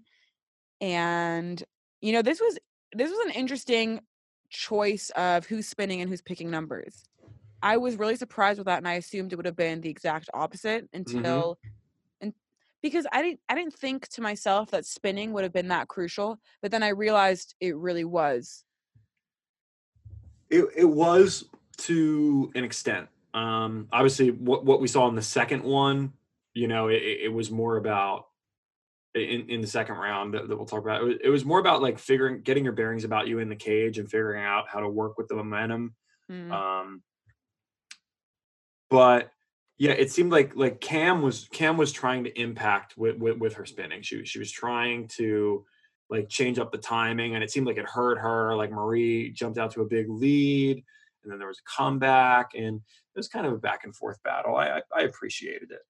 Yeah, I thought that was the strategy they should have all used, not necessarily tiring themselves out and spinning nonstop, Yeah. but spinning when the person is looking for the ball, you know, spinning them in different directions and tripping them up and things like that. Yeah.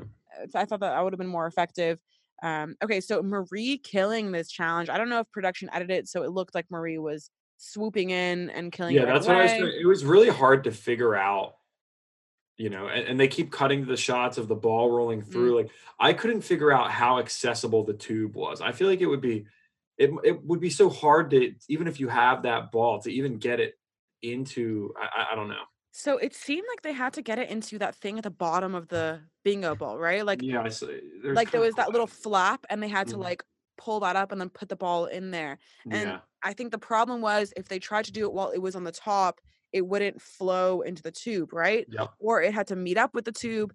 I, I don't know. It was it was a little bit weird. I also couldn't see it. And you know, the the way that they edited it, I couldn't really figure out who was in the lead at what point. Uh, then it came down. It seemed like the way that they portrayed it was that it came down to uh, Kayleigh versus Marie uh, even for the last ball. So they were both looking for their fifth ball or whatever it was at the same time, which is pretty crazy um, that Kayleigh managed to catch up if she did in that way, and that they both held their own against each other because that that was solid competition right there, and I think they did really really well. The, the editing was strange, and I'd be interested to see if it was that close at the end. Like, what was it? You know, were they really up four one, and then it was four Mm. four? Is that really how it went? I I don't know. You got to take reality television with a grain of salt, but um, Hopefully, Marie's recap I mean, will. good on, good on Marie. Like that was that was a, a clutch performance for her. And uh, above it all, I am a Marie fan. Um, So I, I was happy for her. Are you? You've been feeling a whole lot like a Marie hater these days. I know. Um, I was actually rooting against them because Cara's misery trumps Marie's happiness in my eyes. but oh my god. um, I was happy to see her perform, and I mean, she was she was marked up. That shit was unsafe. that they was getting- very unsafe. Yeah, they were getting tossed around in there. Yeah, yeah. Very, break a very bone unsafe. easily in that. easy. Are you kidding me? The way that they were knocking them around. And I'd like to know what that cage was made out of. Was it like if it was metal? That's That was, yeah, that was like a steel cage. There was no padding in there. if that shit was actually steel, that's probably the most dangerous challenge I've seen to date. Then That's like- that's like a cheese grater, man. There's probably all kinds of sharp edges in there. that that's like fucking nuts. Um. Anyways, then we get them. We get Kam and Kayleigh losing, which I I have to say the way Kam loses with so much grace hmm is very commendable. And I- and I really appreciate how she gave Cara the props that she deserves, saying, you know, I lost to the original elimination queen. And that's awesome. Like Kam can respect and give credit where it's due. I really love that. She wasn't a sourpuss and neither was Kayleigh. That's the way you need to lose an elimination. Yeah, and Cara's not the original elimination queen, but I'll let it slide, Kam. Um, Who would you say the elim- original elimination queen was? gotta go with Sarah Greyson. Sarah Greyson's the original elimination queen, the Gauntlet Queen. She's still thriving on that nickname uh, 15 years later, and did you know her Challenge Mania live appearance billed as the Gauntlet Queen. So That's true. I feel like there was a few people who had more shocking. There's been some people who had epic elimination runs. My my favorite was Katie on Inferno. That's a Mm, classic. Katie That's a was classic. awesome. She goes she goes into like like her team is that's the first time you ever saw a team throwing eliminations to try and get Katie out. Like her own team were throwing things. and It it's it's incredible. If you, if you guys have never watched that, you're not a real fan of the show. Uh, Shane's on that season, so go back and watch it. You're so dramatic. I know I Um, am. I'm yeah, I'm there- extra. There's definitely a few of those, you know, Tanya. I think a lot of people tried to the ones that got scapegoated and then got sent in. I know everyone hates Camila, but you know, Camila and Brandon on Cutthroat, they Yeah, definitely they, did some they had a work. good run. People have had good runs before. Mhm. Um, yeah, yeah, I love Katie. I love Katie early, and Kayleigh's. Uh, well, I mean. Wes Wes had an, an epic run on Fresh Meat, and then into the Duel, and Mhm. into the Ruins until he eventually got taken out by Kahada. Um, oh my god, in that rope elimination, yeah, yeah. I honestly thought that was one of the funniest limbs because you just see Wes get so in his head. And it's his Achilles heel. champion- Yeah, you see this And champion. Saw a champs for stars. He with ropes and knots. Oh yeah, that's true. He can't do it. That that's what throws him off. It's so funny because he he's just such- he's such a Cigarette champ. treadmill, Katie. Greg, that's a great comment. that was a great Katie. Yeah, Um, Katie obviously passes my criteria for a great challenger. Smoked heavy, Yeah. done. got the win. if you smoke heavily, we like you on the channel. If if you have a challenge season victory and you were smoking during the season, I respect the hell out of you. Honestly, there's okay. I mean, maybe now the rules are so intense, but if it was back in the day, I would have been high all the time, like off of whatever, whatever weed Wes was picking up for everybody. um, Okay, well, so I mean, if you believe the rumors, I, I think Wes was was picking up more more than weed. He was picking up, you know, the the, the anabolics. the yeah, juice. well, when they were in Panama uh, filming the island, they all got fucked hardcore. So yeah. Um, it's good stuff. Okay, round two: Brad and Kyle versus Natalie and Paulie. I don't. uh, This whole episode made me so emotional because it was so. There were so many, like underdogs and losing and winning and people coming back and. m- I, I don't know. It, it just felt like there were so many emotions nonstop. This was, I mean, it was one of, I, I haven't laughed th- that hard in a while like I did watching Kyle toss around Natalie. It, it was one of the fun, like, it was just like so crazy that all I could do was laugh Oh my because- god, I was almost crying. because it's like so unfair. it's so unfair. I was I was literally almost crying. My heart was stand, He's like a six foot three jacked guy and she weighs 90 pounds.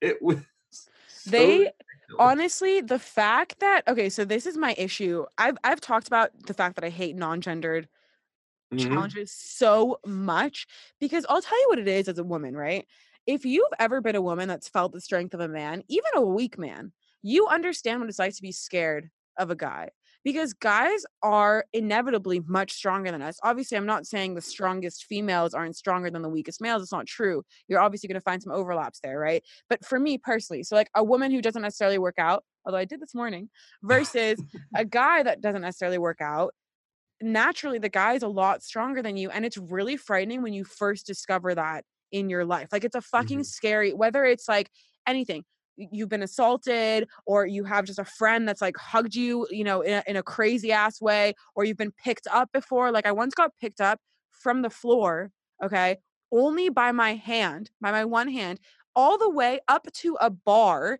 while this guy was standing up on the bar literally lifted me to standing position.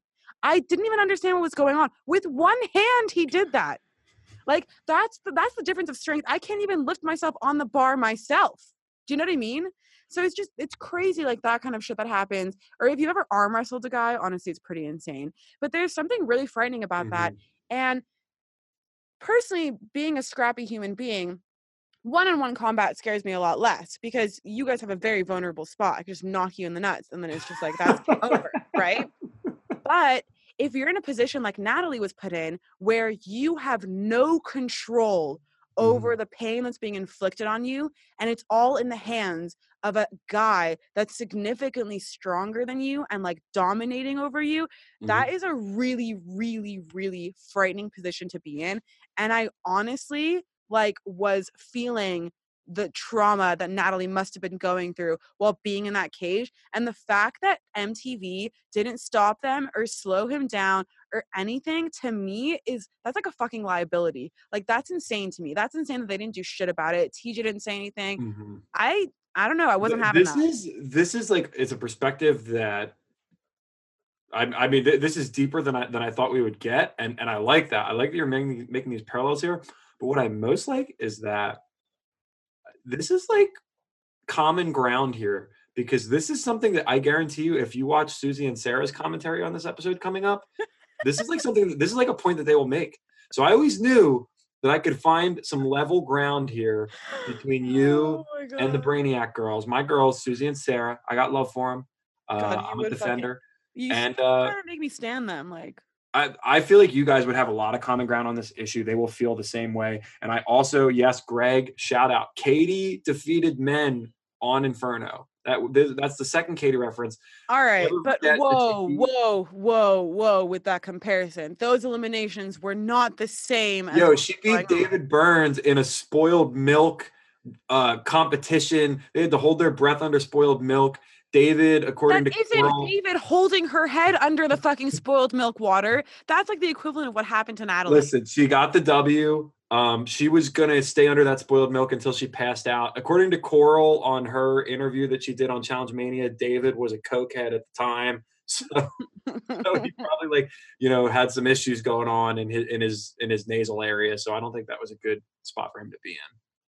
Like it's just I don't think you can't compare you can't compare those kind of eliminations though. I really think this was a fucked up elimination. It was like, it was wacky. I think it was, and it was super up. dangerous. Yeah. And I like, like I like it though. Just like like just broken her neck if if she would have rolled the wrong way okay first of all evelyn beating two men on the island was not a physical fight like they weren't they weren't yeah. inflicting pain on these are all different things i agree i'm all for that kind of comp you know what i mean like listen that elimination in itself when evelyn was doing the planks on that on that thing on the island and she was mm-hmm. taking them off like that alone it wasn't like one of them had a plank and was able to fucking hit her with it that's yeah. literally what was happening to natalie she was being like hit the whole time I don't know. I just think that that was really crazy. And on top of that, for the whole season they have all these crazy equalizers and then comes this episode last night with two eliminations with differing genders competing against each other and there's zero equalizers. Is that not that's just so weird to me. Yeah it, it was like they exposed a hole in the system like when, when the when the producers saw natalie going into the cage and and that kyle was going to be spinning her they were probably like oh shit. We we, we made a mistake. Mm. but luckily for them they got epic television content out of it. And that is because notorious challenge, choke artist, and failure Brad Fiorenza was in the other cage. This guy is horrible. For Mm. all the Brad defenders out there, how can you even justify him losing this elimination? An elimination in which the person spinning his cage fell off of his platform. And Brad, at multiple times during the broadcast, Brad was standing up with a ball in his hand because Paulie was so physically spent from trying to spin someone that weighs 100 pounds more than him. He could not spin the cage. Brad, how did you lose? You suck, dude. That's true. Honestly, that's true. It, I think it all came down to Brad in this. It, did all come down to Brad in this, you know, in this elimination, and he did. He did. He he lost it. Natalie was literally she was not even visible. She was buried and spinning in this contraption and Brad lost. I would love to know Where's all the Brad Daquan- defenders? Daquan is a huge Brad Yeah. defender. Oh yes, Daquan is the number one Brad fan. I just want to once again remind everyone that the only reason that Brad has won a challenge season is because his wife orchestrated the entire game. And Yeah. Brad wanted to go into elimination on that season. Brad was like, "Yeah, I want to get my hands dirty and take people out." Mm, not after that performance I saw last night, buddy. Might want to might want to be careful with that. Can I get someone to run stats? Can I get Brad's all-time elimination record? I Yeah. I highly doubt he's got a winning record. we. it w- I wish we had Alan in here. I'm I'm gonna I'm gonna It's possible. go Google it right now. and- Yeah, I'm Um, gonna go into one of my chats and tag Alan. so basically in terms of the fact that like okay Paulie falling right i honestly i don't know about you guys i'm loving Paulie like ever since the past few episodes i just absolutely love him i know He gave it everything he had. Like, Yeah. I have so much respect for that. Like he was completely overmatched because Mm. Brad is Brad must weigh like 230 pounds. And also on top of that there are many many far less confident guys that would have been way too insecure to get up after that fall and continue going. Like i know a lot of people who would have you know found an excuse like oh i tripped. Now i just like i broke my ankle. Like you know they would have lied on the floor like alton did when he couldn't fucking get back up against brent you know what i mean? Like all Mhm. of those things that have happened Paulie was none of that. He never once complained. He was never once giving shit. You know, he didn't even say, like, I'm super outmatched. This is going to be impossible. He just went in there and gave it everything he had. And I give him so many props for that and so much credit for doing what he did, especially going against Brad because weight was a heavy factor. You can't get around it. It, it ended up yeah. being like an emotional moment. I, I it, this this episode took me so many different places. It was it was wild. I was nearly crying. I was Mhm. honestly, it was so, it was crazy from the fact, and then the whole, the whole thing that just tied it all together was when Natalie ends up winning and beating Brad, putting that final ball into place after she basically spent five minutes being tossed around and turned, only because she had a few moments of breath because Kyle's strategy was so shitty that he actually wore out. Like he, Yeah, she she rope a doped Kyle, which Mhm. was hil- I don't think she meant to do it, but it, it worked out. It was hilarious. she definitely didn't and you know i i was posting on twitter i was so i was just so full of emotions because the episode starts off and you know marie and Cara lose then we go into shane winning and i was like oh shane wins and then you know we go back in and then marie wins also so i was like okay shane and marie win because if there was an option for shane and marie to win on that poll that's what, what i would have fucking chosen you know i Hell wasn't yeah. looking that those Every were like the people i wanted now all of a sudden both of those two people are there then we get to see like a really awesome side of Kam and Kayleigh it, like made me so emotional. Then all of a sudden we see this whole thing with Natalie. I'm like deep in depression and trauma, worried that she's about to get killed. Then all of a sudden she pulls through and she wins and beats the odds. And they take out this powerhouse of a team and this arrogant, cocky son of a bitch of a team, fucking Kyle. Like this whole thing right here. Anybody who's a Geordie Shore fan, this elimination that was for Holly. Natalie did that for Holly because Kyle's a cunt. He fucked over Holly and he is literally the worst of all the Geordie Shore people, minus maybe Dan and Greg. And you know, this just goes. This is just like karma, all in a nutshell. This is an stupid shit he's done. underrated storyline of our podcast is that you are steadily like unleashing more and more hatred towards Kyle. So now now you've got your target, and that's important. Um, Because I remembered why I hate him so much. Slowly watching, like as as as things unfold, I remember why I disliked him so much from from. Uh, from back to the checkup on Brad's elimination record. Now it's all coming back to me. So Brad has that weird six and five. I was not expecting six and five. However, CT. I do not count the CT. That is bullshit. Brad beating CT on the duel is a crock. I will give Brad his victory against Landon on Duel 2. That was one of the strangest things you'll ever see. That was like Brad is really good with fortuitous circumstances where where Brad hit where Landon had him beat and Brad hit his clip away. Do you remember this? Yeah, yeah, yeah. I do. And, I and Landon had to like try and steady the clip to to put the uh to put it yeah. on, but it was Yeah. shaking or and something, and right? then so Brad like swatted it and then ran away. And that was a brilliant move. Uh, That Mhm. was great for Brad. Let's not forget that Brad also blew a lead in that final and got passed on the last stretch. One of the worst finals ever, by the way. Duel 2, one of the worst finals in challenge history. Um, Wait, duel two final, duel two final. Who won that one? Evan. Evan and Rachel. Oh. Yeah, that Um, final was so lame. That's The final's garbage. the elevator that they had to do in that Yes. final. Like Well- once they well, got to that it point, I was like, um, this it was also where they were like tied to their partners. So like Mark Long was in the final, but Mark Long had to literally wait for Anissa. so Mark had to wait for Anissa to like ride a bike somewhere. And, Mark and- was such a gent about that, though. He was really nice about it. That's true. That final did suck. Honestly, that final because that final was just the wrong amount of grand to like creativity. If they had made everything harder and bigger, it might have been different. also, if you go back and watch that season, like the way that the the final just comes up like halfway through the last episode, I was like, oh, all right, here we go. It's the final. I'm like, what? So you know the final was so bad that they only had like 10 minutes of content for it. oh Um, God. Okay, more things coming in with Brad. Yes, Brad. I remember Brad beating Big Easy uh, on the duel in pole wrestle. Well, which- yeah. wha- Okay. Like, good I mean, job. I could Big- beat Big Easy in pole wrestle. That Um, elimination was so not tailor made to anybody of size. Sorry. Yeah. You just you have to I think. Uh, yeah, I think the other thing about Duel Two that leaves a sour taste in my mouth. Obviously, like like Landon was so good on that season. To watch it like go down, like like he would have won the final easily. Also, to lose CT that early in albeit memorable fashion, but it kind of like hamstrung the cast.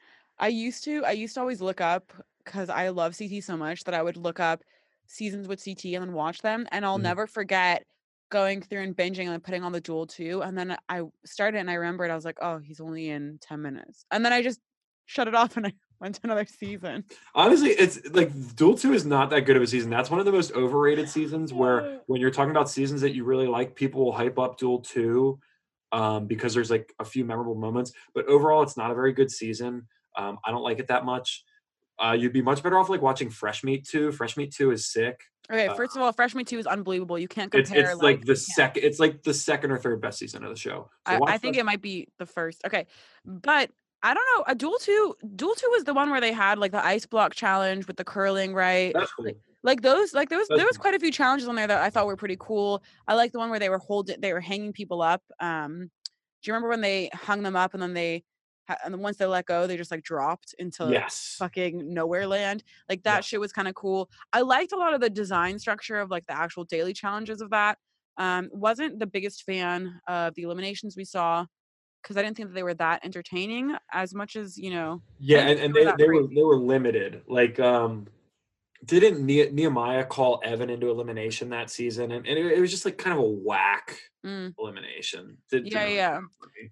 yeah. They Um, were alright though, and I liked Brittany. Brittany was on. She she never appeared. Yeah, it's again. Brittany's only season. She was cool. Yeah, yeah, and she was she she was just like a cool chick. Like I would have liked to see her again.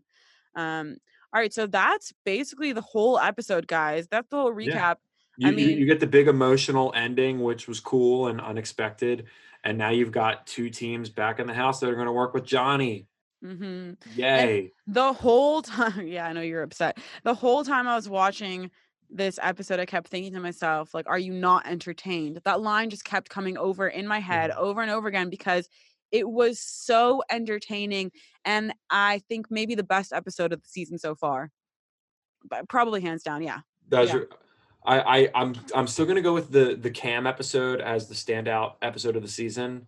Um, but there have been, I mean, there have been like three really good. This was a really good episode. Um, the episode I I want to say the Shane and Johnny argument with the hair helmet was a great episode, that was a good one and the Kam episode.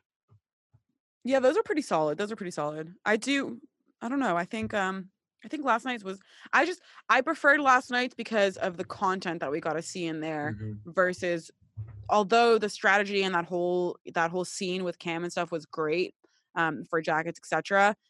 I just preferred last night's. I think also it was more emotional. I was really emotional watching it. Yeah, you I- were you were invested. I mean, you were still riding an emotional high from figuring out the season 33 No, that sorry, season 33 was today, and that was the craziest emotional high of my whole life. Like I was fucking freaking out all day. I was on a group chat with my family at one point, freaking out to them. They were all just laughing at me, which was just tremendous. Yes, and for those who do listen to Challenge Mania, Landon does not remember Brittany's name and also said that he hasn't watched uh, an MTV show since Real World Denver. so, He doesn't remember Brittany's name. That's fucked up. yeah, he was calling her Brianna. But was that like an accident? He actually knows it's Brittany or no? I, I just don't think he cares that much. It's not really. It's not really like You think No. he's over it? He's probably over it. Now this whole world is um is done. he, would- he would do it again. Like they just seriously that. Once I- I compare the challenge to Survivor a lot, and it's because I've been watching a lot of Survivor. But the, like they are, the producers just put so much more care into their cast, like th- their their legacy, their you know ways to innovate moving forward Where on, like, on Survivor or the challenge? on Survivor. Survivor. and they just like they pay so much deference to people who the fans love like they give the fans every opportunity to see people that they love again um and oh well, that's great. and the challenge doesn't necessarily do that as as much you know the challenge has like three or four people that they'll bring back and bring back But don't you feel like it's a little bit different because of? So I was thinking about that also, like because of the way that the games work, like Big Brother and stuff. It's usually a new cast. So if they bring back people, it's usually one or two that are brought back. Whereas in the challenge, it's all brought back cast. You know, it's all it's all recurring.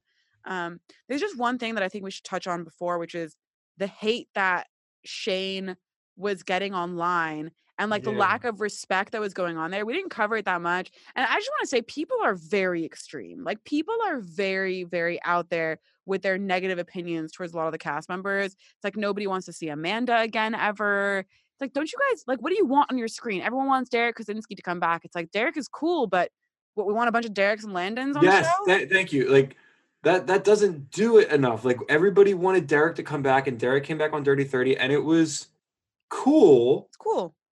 That's but w- you know what Yeah, but that's it. You know, it was just cool. Like, there's no, uh, like, there's only so much a great competitor is going to do it for me in terms of entertainment in the house. Like, you Yeah. can be an amazing competitor, but I need more from you. I need more. I need juice. I need, you know, I need stuff. Like, old school Derek was great. He was a loose cannon and it was Yeah. fun to watch. Yeah. New school Derek it's is, different now yeah he's kind of settled in he's an You- you- adult. you really and i do have to give brad props because usually the vets that they bring back are people who are settled in their life and they're different now. You know you've got like a more toned down ct a more toned down derek even johnny to an extent. Uh brad's just a complete mess. So yeah. cast more people like that who are just whose lives are falling apart um that used to be so on the show. true. Those are the ones Um, you got to bring back because you actually need you need entertainment, you need the drama, and you need the fun, and you don't get that with a lot of those old schoolers as much, especially because they're just you know they're normal. yeah like now. when you bring derek on a show you're just get like that's the other thing about derek's interview eh, challenge mania interview with johnny is derek was like now did we tell people that we had like a secret alliance thing going on in dirty 30 i'm like wow derek and johnny were working together? I never would have expected that. Oh my god. I don't think anybody knew that you guys were working together. Come on man um, come on. the people who hate Shane and the people who hate Amanda, specifically on Challenge fans and Challenge Talk, I wonder if it, like it, I want to ask some of them. Okay, cast me your dream season because do you really want? Let's say it's a twenty person cast. Do you really just want twenty workout warriors? It's like, all right, I want all these twenty people who do CrossFit Mm. and uh, you know uh, that I follow on Twitter. That's not going to be fun. That's going to be boring. Yeah, and a lot of people underestimate how much more enjoyable it is to watch with people who are going to give us a little bit of a life, you know, in Yeah. the house. Like you want Like that. if you just want to watch American Ninja Warrior, watch American Ninja Warrior. it's a great show, that's- but that's- watch it. yeah th- that has its own niche Yeah, yeah, that's So, true. Hundred percent true. Um, so on that note, I think this is phenomenal. Oh wait, let's do a Greg's comment right here. Great competitors aren't as fun to watch when the competitors competitions suck though. 30 wasn't in Derek's wheelhouse. The Joss elimination was though. yes Listen, I agree with that. And that's why I think people like Derek or, you know, even CT at this point, because no offense, but CT is getting boring to watch as well, Mhm. is the fact that they make great mercenaries. Like bring them in to just come in to take these people out and then to bounce. Like don't have them stay in the game, don't have them do this stuff. They're really good at actually being mercenaries. Yeah, I mean, And that's where we have to stick them Shane- at. Shane is bringing content, people, and he's in that same life space that they are. But he's an entertaining person, and he's not. He's not compromising what he used to be. He's still a shady bitch. Mm, And 100%. It's he's proud of it. That's great. You need people like that. You need someone like Abe. If Abe comes onto a show, he's batshit crazy. He's gonna Yes. bring it. See, okay, that's the good if- shit. If you bring Tina or Coral back, like they will pop off. That's what you got to think about when you're casting vets. I don't know if Tina. I mean, maybe they still would. I think that they would just for fun. Um, Greg is saying No, that Jake. you're right. Tina could be more subdued now. Like if you had Tina and Veronica on a show together, they would just drink wine the whole time. Yeah, they would be like adults. You know, That, that's be- what was weird for me to have Shane and Veronica back on on seasons together, like on Vendettas and and uh, and on this season. You know, I thought we would get some of that. We would get some more Shane and Veronica, but Mm. I think Veronica's more subdued, and Shane is still about that life. Um, yeah, I think Shane's still about entertaining us with you know whatever he can, and I think Veronica, well, she's just older now and she doesn't want to stoop to those kind of levels. Whereas Shane will give the audience what it wants. Um, Oh man, yo, LJ, we've got LJ, not to be confused with MJ, in the comments section, trashing Casey Cooper, one of Shanni's all-time favorite challengers. This could get whoa, interesting. whoa, whoa! All right, first of all, I'm going to address Greg's point now that I'm fired up. So Greg saying that. Oh my god, I can't even like hold on. Mm-hmm. JK talked trash and backed it up by winning. LL talked trash and lost slash quit half the time. Well, Ashley won a season, so not necessarily always true. And they haven't had as many chances to win as JK has. So let's give them a shot.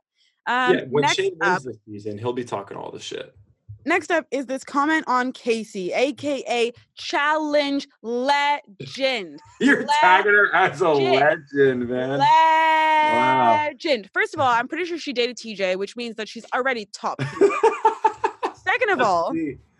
Second of all, there is no greater human being to be on a challenge than somebody that smokes, parties like a psychopath, and will still go into a shit ton of exiles and do what needs to be done and come Mhm. back for those wins. There is no way that Wes was winning all those exiles alone. And anybody can say any otherwise. Oh, But. Casey, Casey was a help to him because there are worse partners he could have had, and he would have done worse in those. And I honestly think the fact that she was just like a workhorse through them, didn't say shit, went right through it, fucking won, and was fun doing it the whole time. LJ clapping you back. Amazing. I Legendary sneaking out the window. Legendary sneaking out the window with Johnny. Oh, That was a great episode. She's so entertaining. Yeah, she snuck. She actually hooked up with Johnny. Johnny Bananas is hot. If you want to hook up with him, you can hook up with him. I give Casey props for hooking up with him. I, I I am really liking LJ. Most of our viewers and commenters all go at me, so I think I'm gonna try and nurture. I'm gonna try and stir the pot a little bit on this LJ and Johnny feud. Let's let's drum it up. Uh, Honestly, I just love Casey. Like, I just love her as a person. I want to hang out with Casey. I think she's so fun.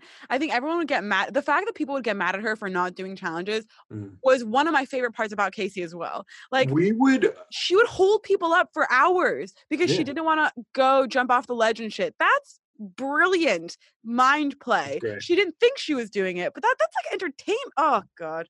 the there there are we would do such a great I, I think our wheelhouse of challengers to interview are like some of these forgotten challengers who had a had a great couple seasons who they don't get talked about anymore mostly women i feel like we would have Anastasia. yes Anas, oh my god if we interviewed bird if we interviewed casey if we interviewed jill if we interviewed like sarah greyson who we've talked to who we've talked about interviewing uh, we would kill it with these people. We would have fantastic interviews because we would just be here to talk shit and dish dirt. It's not going to be the same old, same old. Yeah, I agree with that. I, I I don't know. Listen, I don't I don't. Tina's saying I give her too much credit. All right, I don't think Casey Cooper. Listen, that's your girl. I don't think Casey Cooper is an athletic beast. However, I think she's a challenge legend because she left such a lasting impact. Like, how many other people in her caliber left that big of an impact on the show? Just think about it. Not many, She was- literally. She Literally. was literally like the factor that that swung the entire ruined season. Was was the fact that that she was on it and and the vets just used that the whole way. Oh, I just love her. She was always down for fun. Um, all right, so I totally agree with what Tina's saying. Zach always does look like shit. He is wearing a Home Depot sweater. This is just his vibe. This It's is not Home part of our- Depot. This is SERVPRO. Come on now, people. I'm repping my company. Oh my god. Okay, it's part of the it's part of Home our brand. It's definitely part of our brand. I have to look good. He has to look bad. I, we're good cop, bad cop. I look all right. You know what? Johnny is hot. Like I don't I don't care what people say. I didn't think he used to be back in the day when actually when Casey got with him. I didn't think he was that hot back then, but he is now. So he glowed up. He glowed up big mm, time. He- he- Johnny's comb over is hiding uh, a severe lack of hair. I just want to See, point that okay, out. I- LJ I just just want to keep dragging male pattern baldness. LJ just said Casey would cry and not even attempt a challenge. But that's why I loved her. that's honestly like one of the reasons why I would love her because she would make it like this whole big deal and then everyone would get like mad at her and stuff, but then they would all still love her because she was like lovable in that way. There's not many people that have done that kind of thing. Like Siobhan, right? Siobhan's in the same caliber. People hated Siobhan. I will tell you what, for for all the love that we're giving Casey, I would say with the general challenge public, Siobhan is more memorable. And I think that's why I, I like Casey because she's kind of like underrated. People remember Siobhan for her like two moments, for her popping her Her implant, boob. her on cutthroat. Um, What was the she on Cutthroat? Duel- yeah, she was on Duel Two as well. Um, but but like so, Siobhan is is the one that people remember, and Casey kind of doesn't get the headlines that that she should. Does she not? Okay, I don't know. Maybe I'm just going off of what I remember, but I definitely remember Casey a lot more than I remember Siobhan. Like Siobhan's just that girl that popped her boob. Casey's The like be- Casey Cooper. The best all-time freak out is is Leah. I'm I'm gonna call out Inferno again. Leah on the bungee jumping heights challenge on Inferno, like literally had a panic attack and had to. She could not do the challenge. She passed out. They had to they had to take her on the ambulance out of there. Darrell was her boo thing at the time, so Darrell went to visit her in the hospital. That's a classic. Inferno that getting was crazy. yeah, Inferno getting a lot of love on here. Guys, if you haven't watched it, you got to go watch it. Leah from Real World Paris, CTs. Leah was incredible television. He on that hated. Leah. CT was gonna kill her. Leah- the best part was, and if you if you've never watched CT's Real World season, you should. It's on YouTube. Uh, hopefully, unless it got flagged from the last time I watched it, but It should be somewhere. There's certain episodes of Real World Paris where you will see, like, you can see CT as a star in the making. You can see what he is going to become and why he kept getting cast, and it's really funny. And him and Leah hated each other. They always Mhm. went at it. They clashed all the time. And then when they get on Inferno, it's so good because Leah's like, I've really done a lot of work to repair my relationship with CT. I think we're in a really good place right now. And then and then it cuts to CT. It's perfect editing because CT. We gotta get Leah out of here. Really oh my god, I remember that scene so well. She's so clueless. Like she thinks that they're actually It's aligned and stuff, and that he's gonna have their back. But yeah, listen, Leah, Leah was cool. She was annoying, but that that whole scene was crazy. People, okay, so Jessica just said I remember Paula more than I remember Casey, or I think it's supposed to say that I remember Casey. And and obviously, like Paula is is a good challenger. Yeah, I, I Paula was good. Paula is she was good TV. She's not my favorite. Um, and they pretty much gifted her two wins at the end, which was Okay, the hilarious. first, I would say the first like few challenges that Paula did, I wasn't feeling Paula at all. Like I didn't Mm. like her. I thought she was annoying. I remember like thinking when I was watching them live and stuff that I disliked her. But then when she came back and she was doing rivals and things like that, I actually started to like her because I saw a little bit less of the sort of crybaby Paula and a little bit more of marathon runner Paula because she actually was like a sick athlete. Um, As but- usual, you know, we're we're on different sides of this. I, I- you know, Paula, yeah, she had it, her her shit more together on the rival seasons, but it was just like, man, like she's getting a free ride. She's got Evelyn and Emily. Are you kidding me? Like they, there there was no competition. Uh, yeah, but they do that all the time with people. Like they give them such ridiculous, like they like Tony and Bananas versus you know whatever. I mean, obviously now it's not really working on their favor, but just the concept of two guys or the concept Give of Bananas Abe the never. lifetime achievement award. Partner Abe with Johnny. Give give him another win. It's been a long time. That would be insane. It would be great television, and it'd be an That would easy win. So Um, all right. Well, I think we're gonna wrap it up from here, guys. But this was an awesome recap, awesome episode last night, and I cannot fucking wait to see what happens next week. I'm gonna be watching Are You the One tonight, and even if Zach doesn't catch up, we'll give you guys our thoughts on. I'll catch up eventually. And Irene, I agree with you. Laurel dragging Paula, all time moment. Loved it. that was that was a pretty crazy- Rivals one, baby. That was vicious, and I don't support that kind of behavior in real life. However, on reality TV, when, when I'm wa- fan. yeah, when it's on my television screen, feel free to drag them. yeah, yeah, hundred percent. Um, and a quick shout out again to Juz Cuz brand. Please check them out on Instagram at Juz Cuz brand. Uh, that's J U Z C U Z brand. Nike says, "Just do it." We say, "Just did it." Just cuz. Let's go. A shirt. We love that tagline. And check us out at Saniac Podcast. Um, we're going to be doing, you know, more content coming from ourselves. Um, so I know some of you guys may have seen the video of me freaking out today. That was really just um, emotional overload. I appreciate the compliments on that episode, Tina, um, or on that video. Uh, that was right after working out. I honestly had so much energy, and I think I was going to freak out after hearing the cast list. I didn't know what to do with myself, um, and lots more coming your way. Hannah's hit list is also up every single week, so check that out. Uh, we post that onto our website. You can go to the Hannah's hit list section because it's not always populated on the homepage right away. So the most recents are all there. Um, and we will see you guys next week. We absolutely love and adore all of you that come here and watch us live weekly. It really means a lot to us. Um, and to those that listen to this on the audio version, you know, last episode, we did say a lot of things that you may have needed visuals for. So I apologize to our audio listeners for that. Um, but we will do better on that kind of stuff uh, in the coming future. And Zach, this was fabulous. Say goodbye. See you, everyone. I can't believe we just went two hours. How we much go two we hours. Talk. Jesus, we can talk a lot. Not a Home Depot shirt. Sure.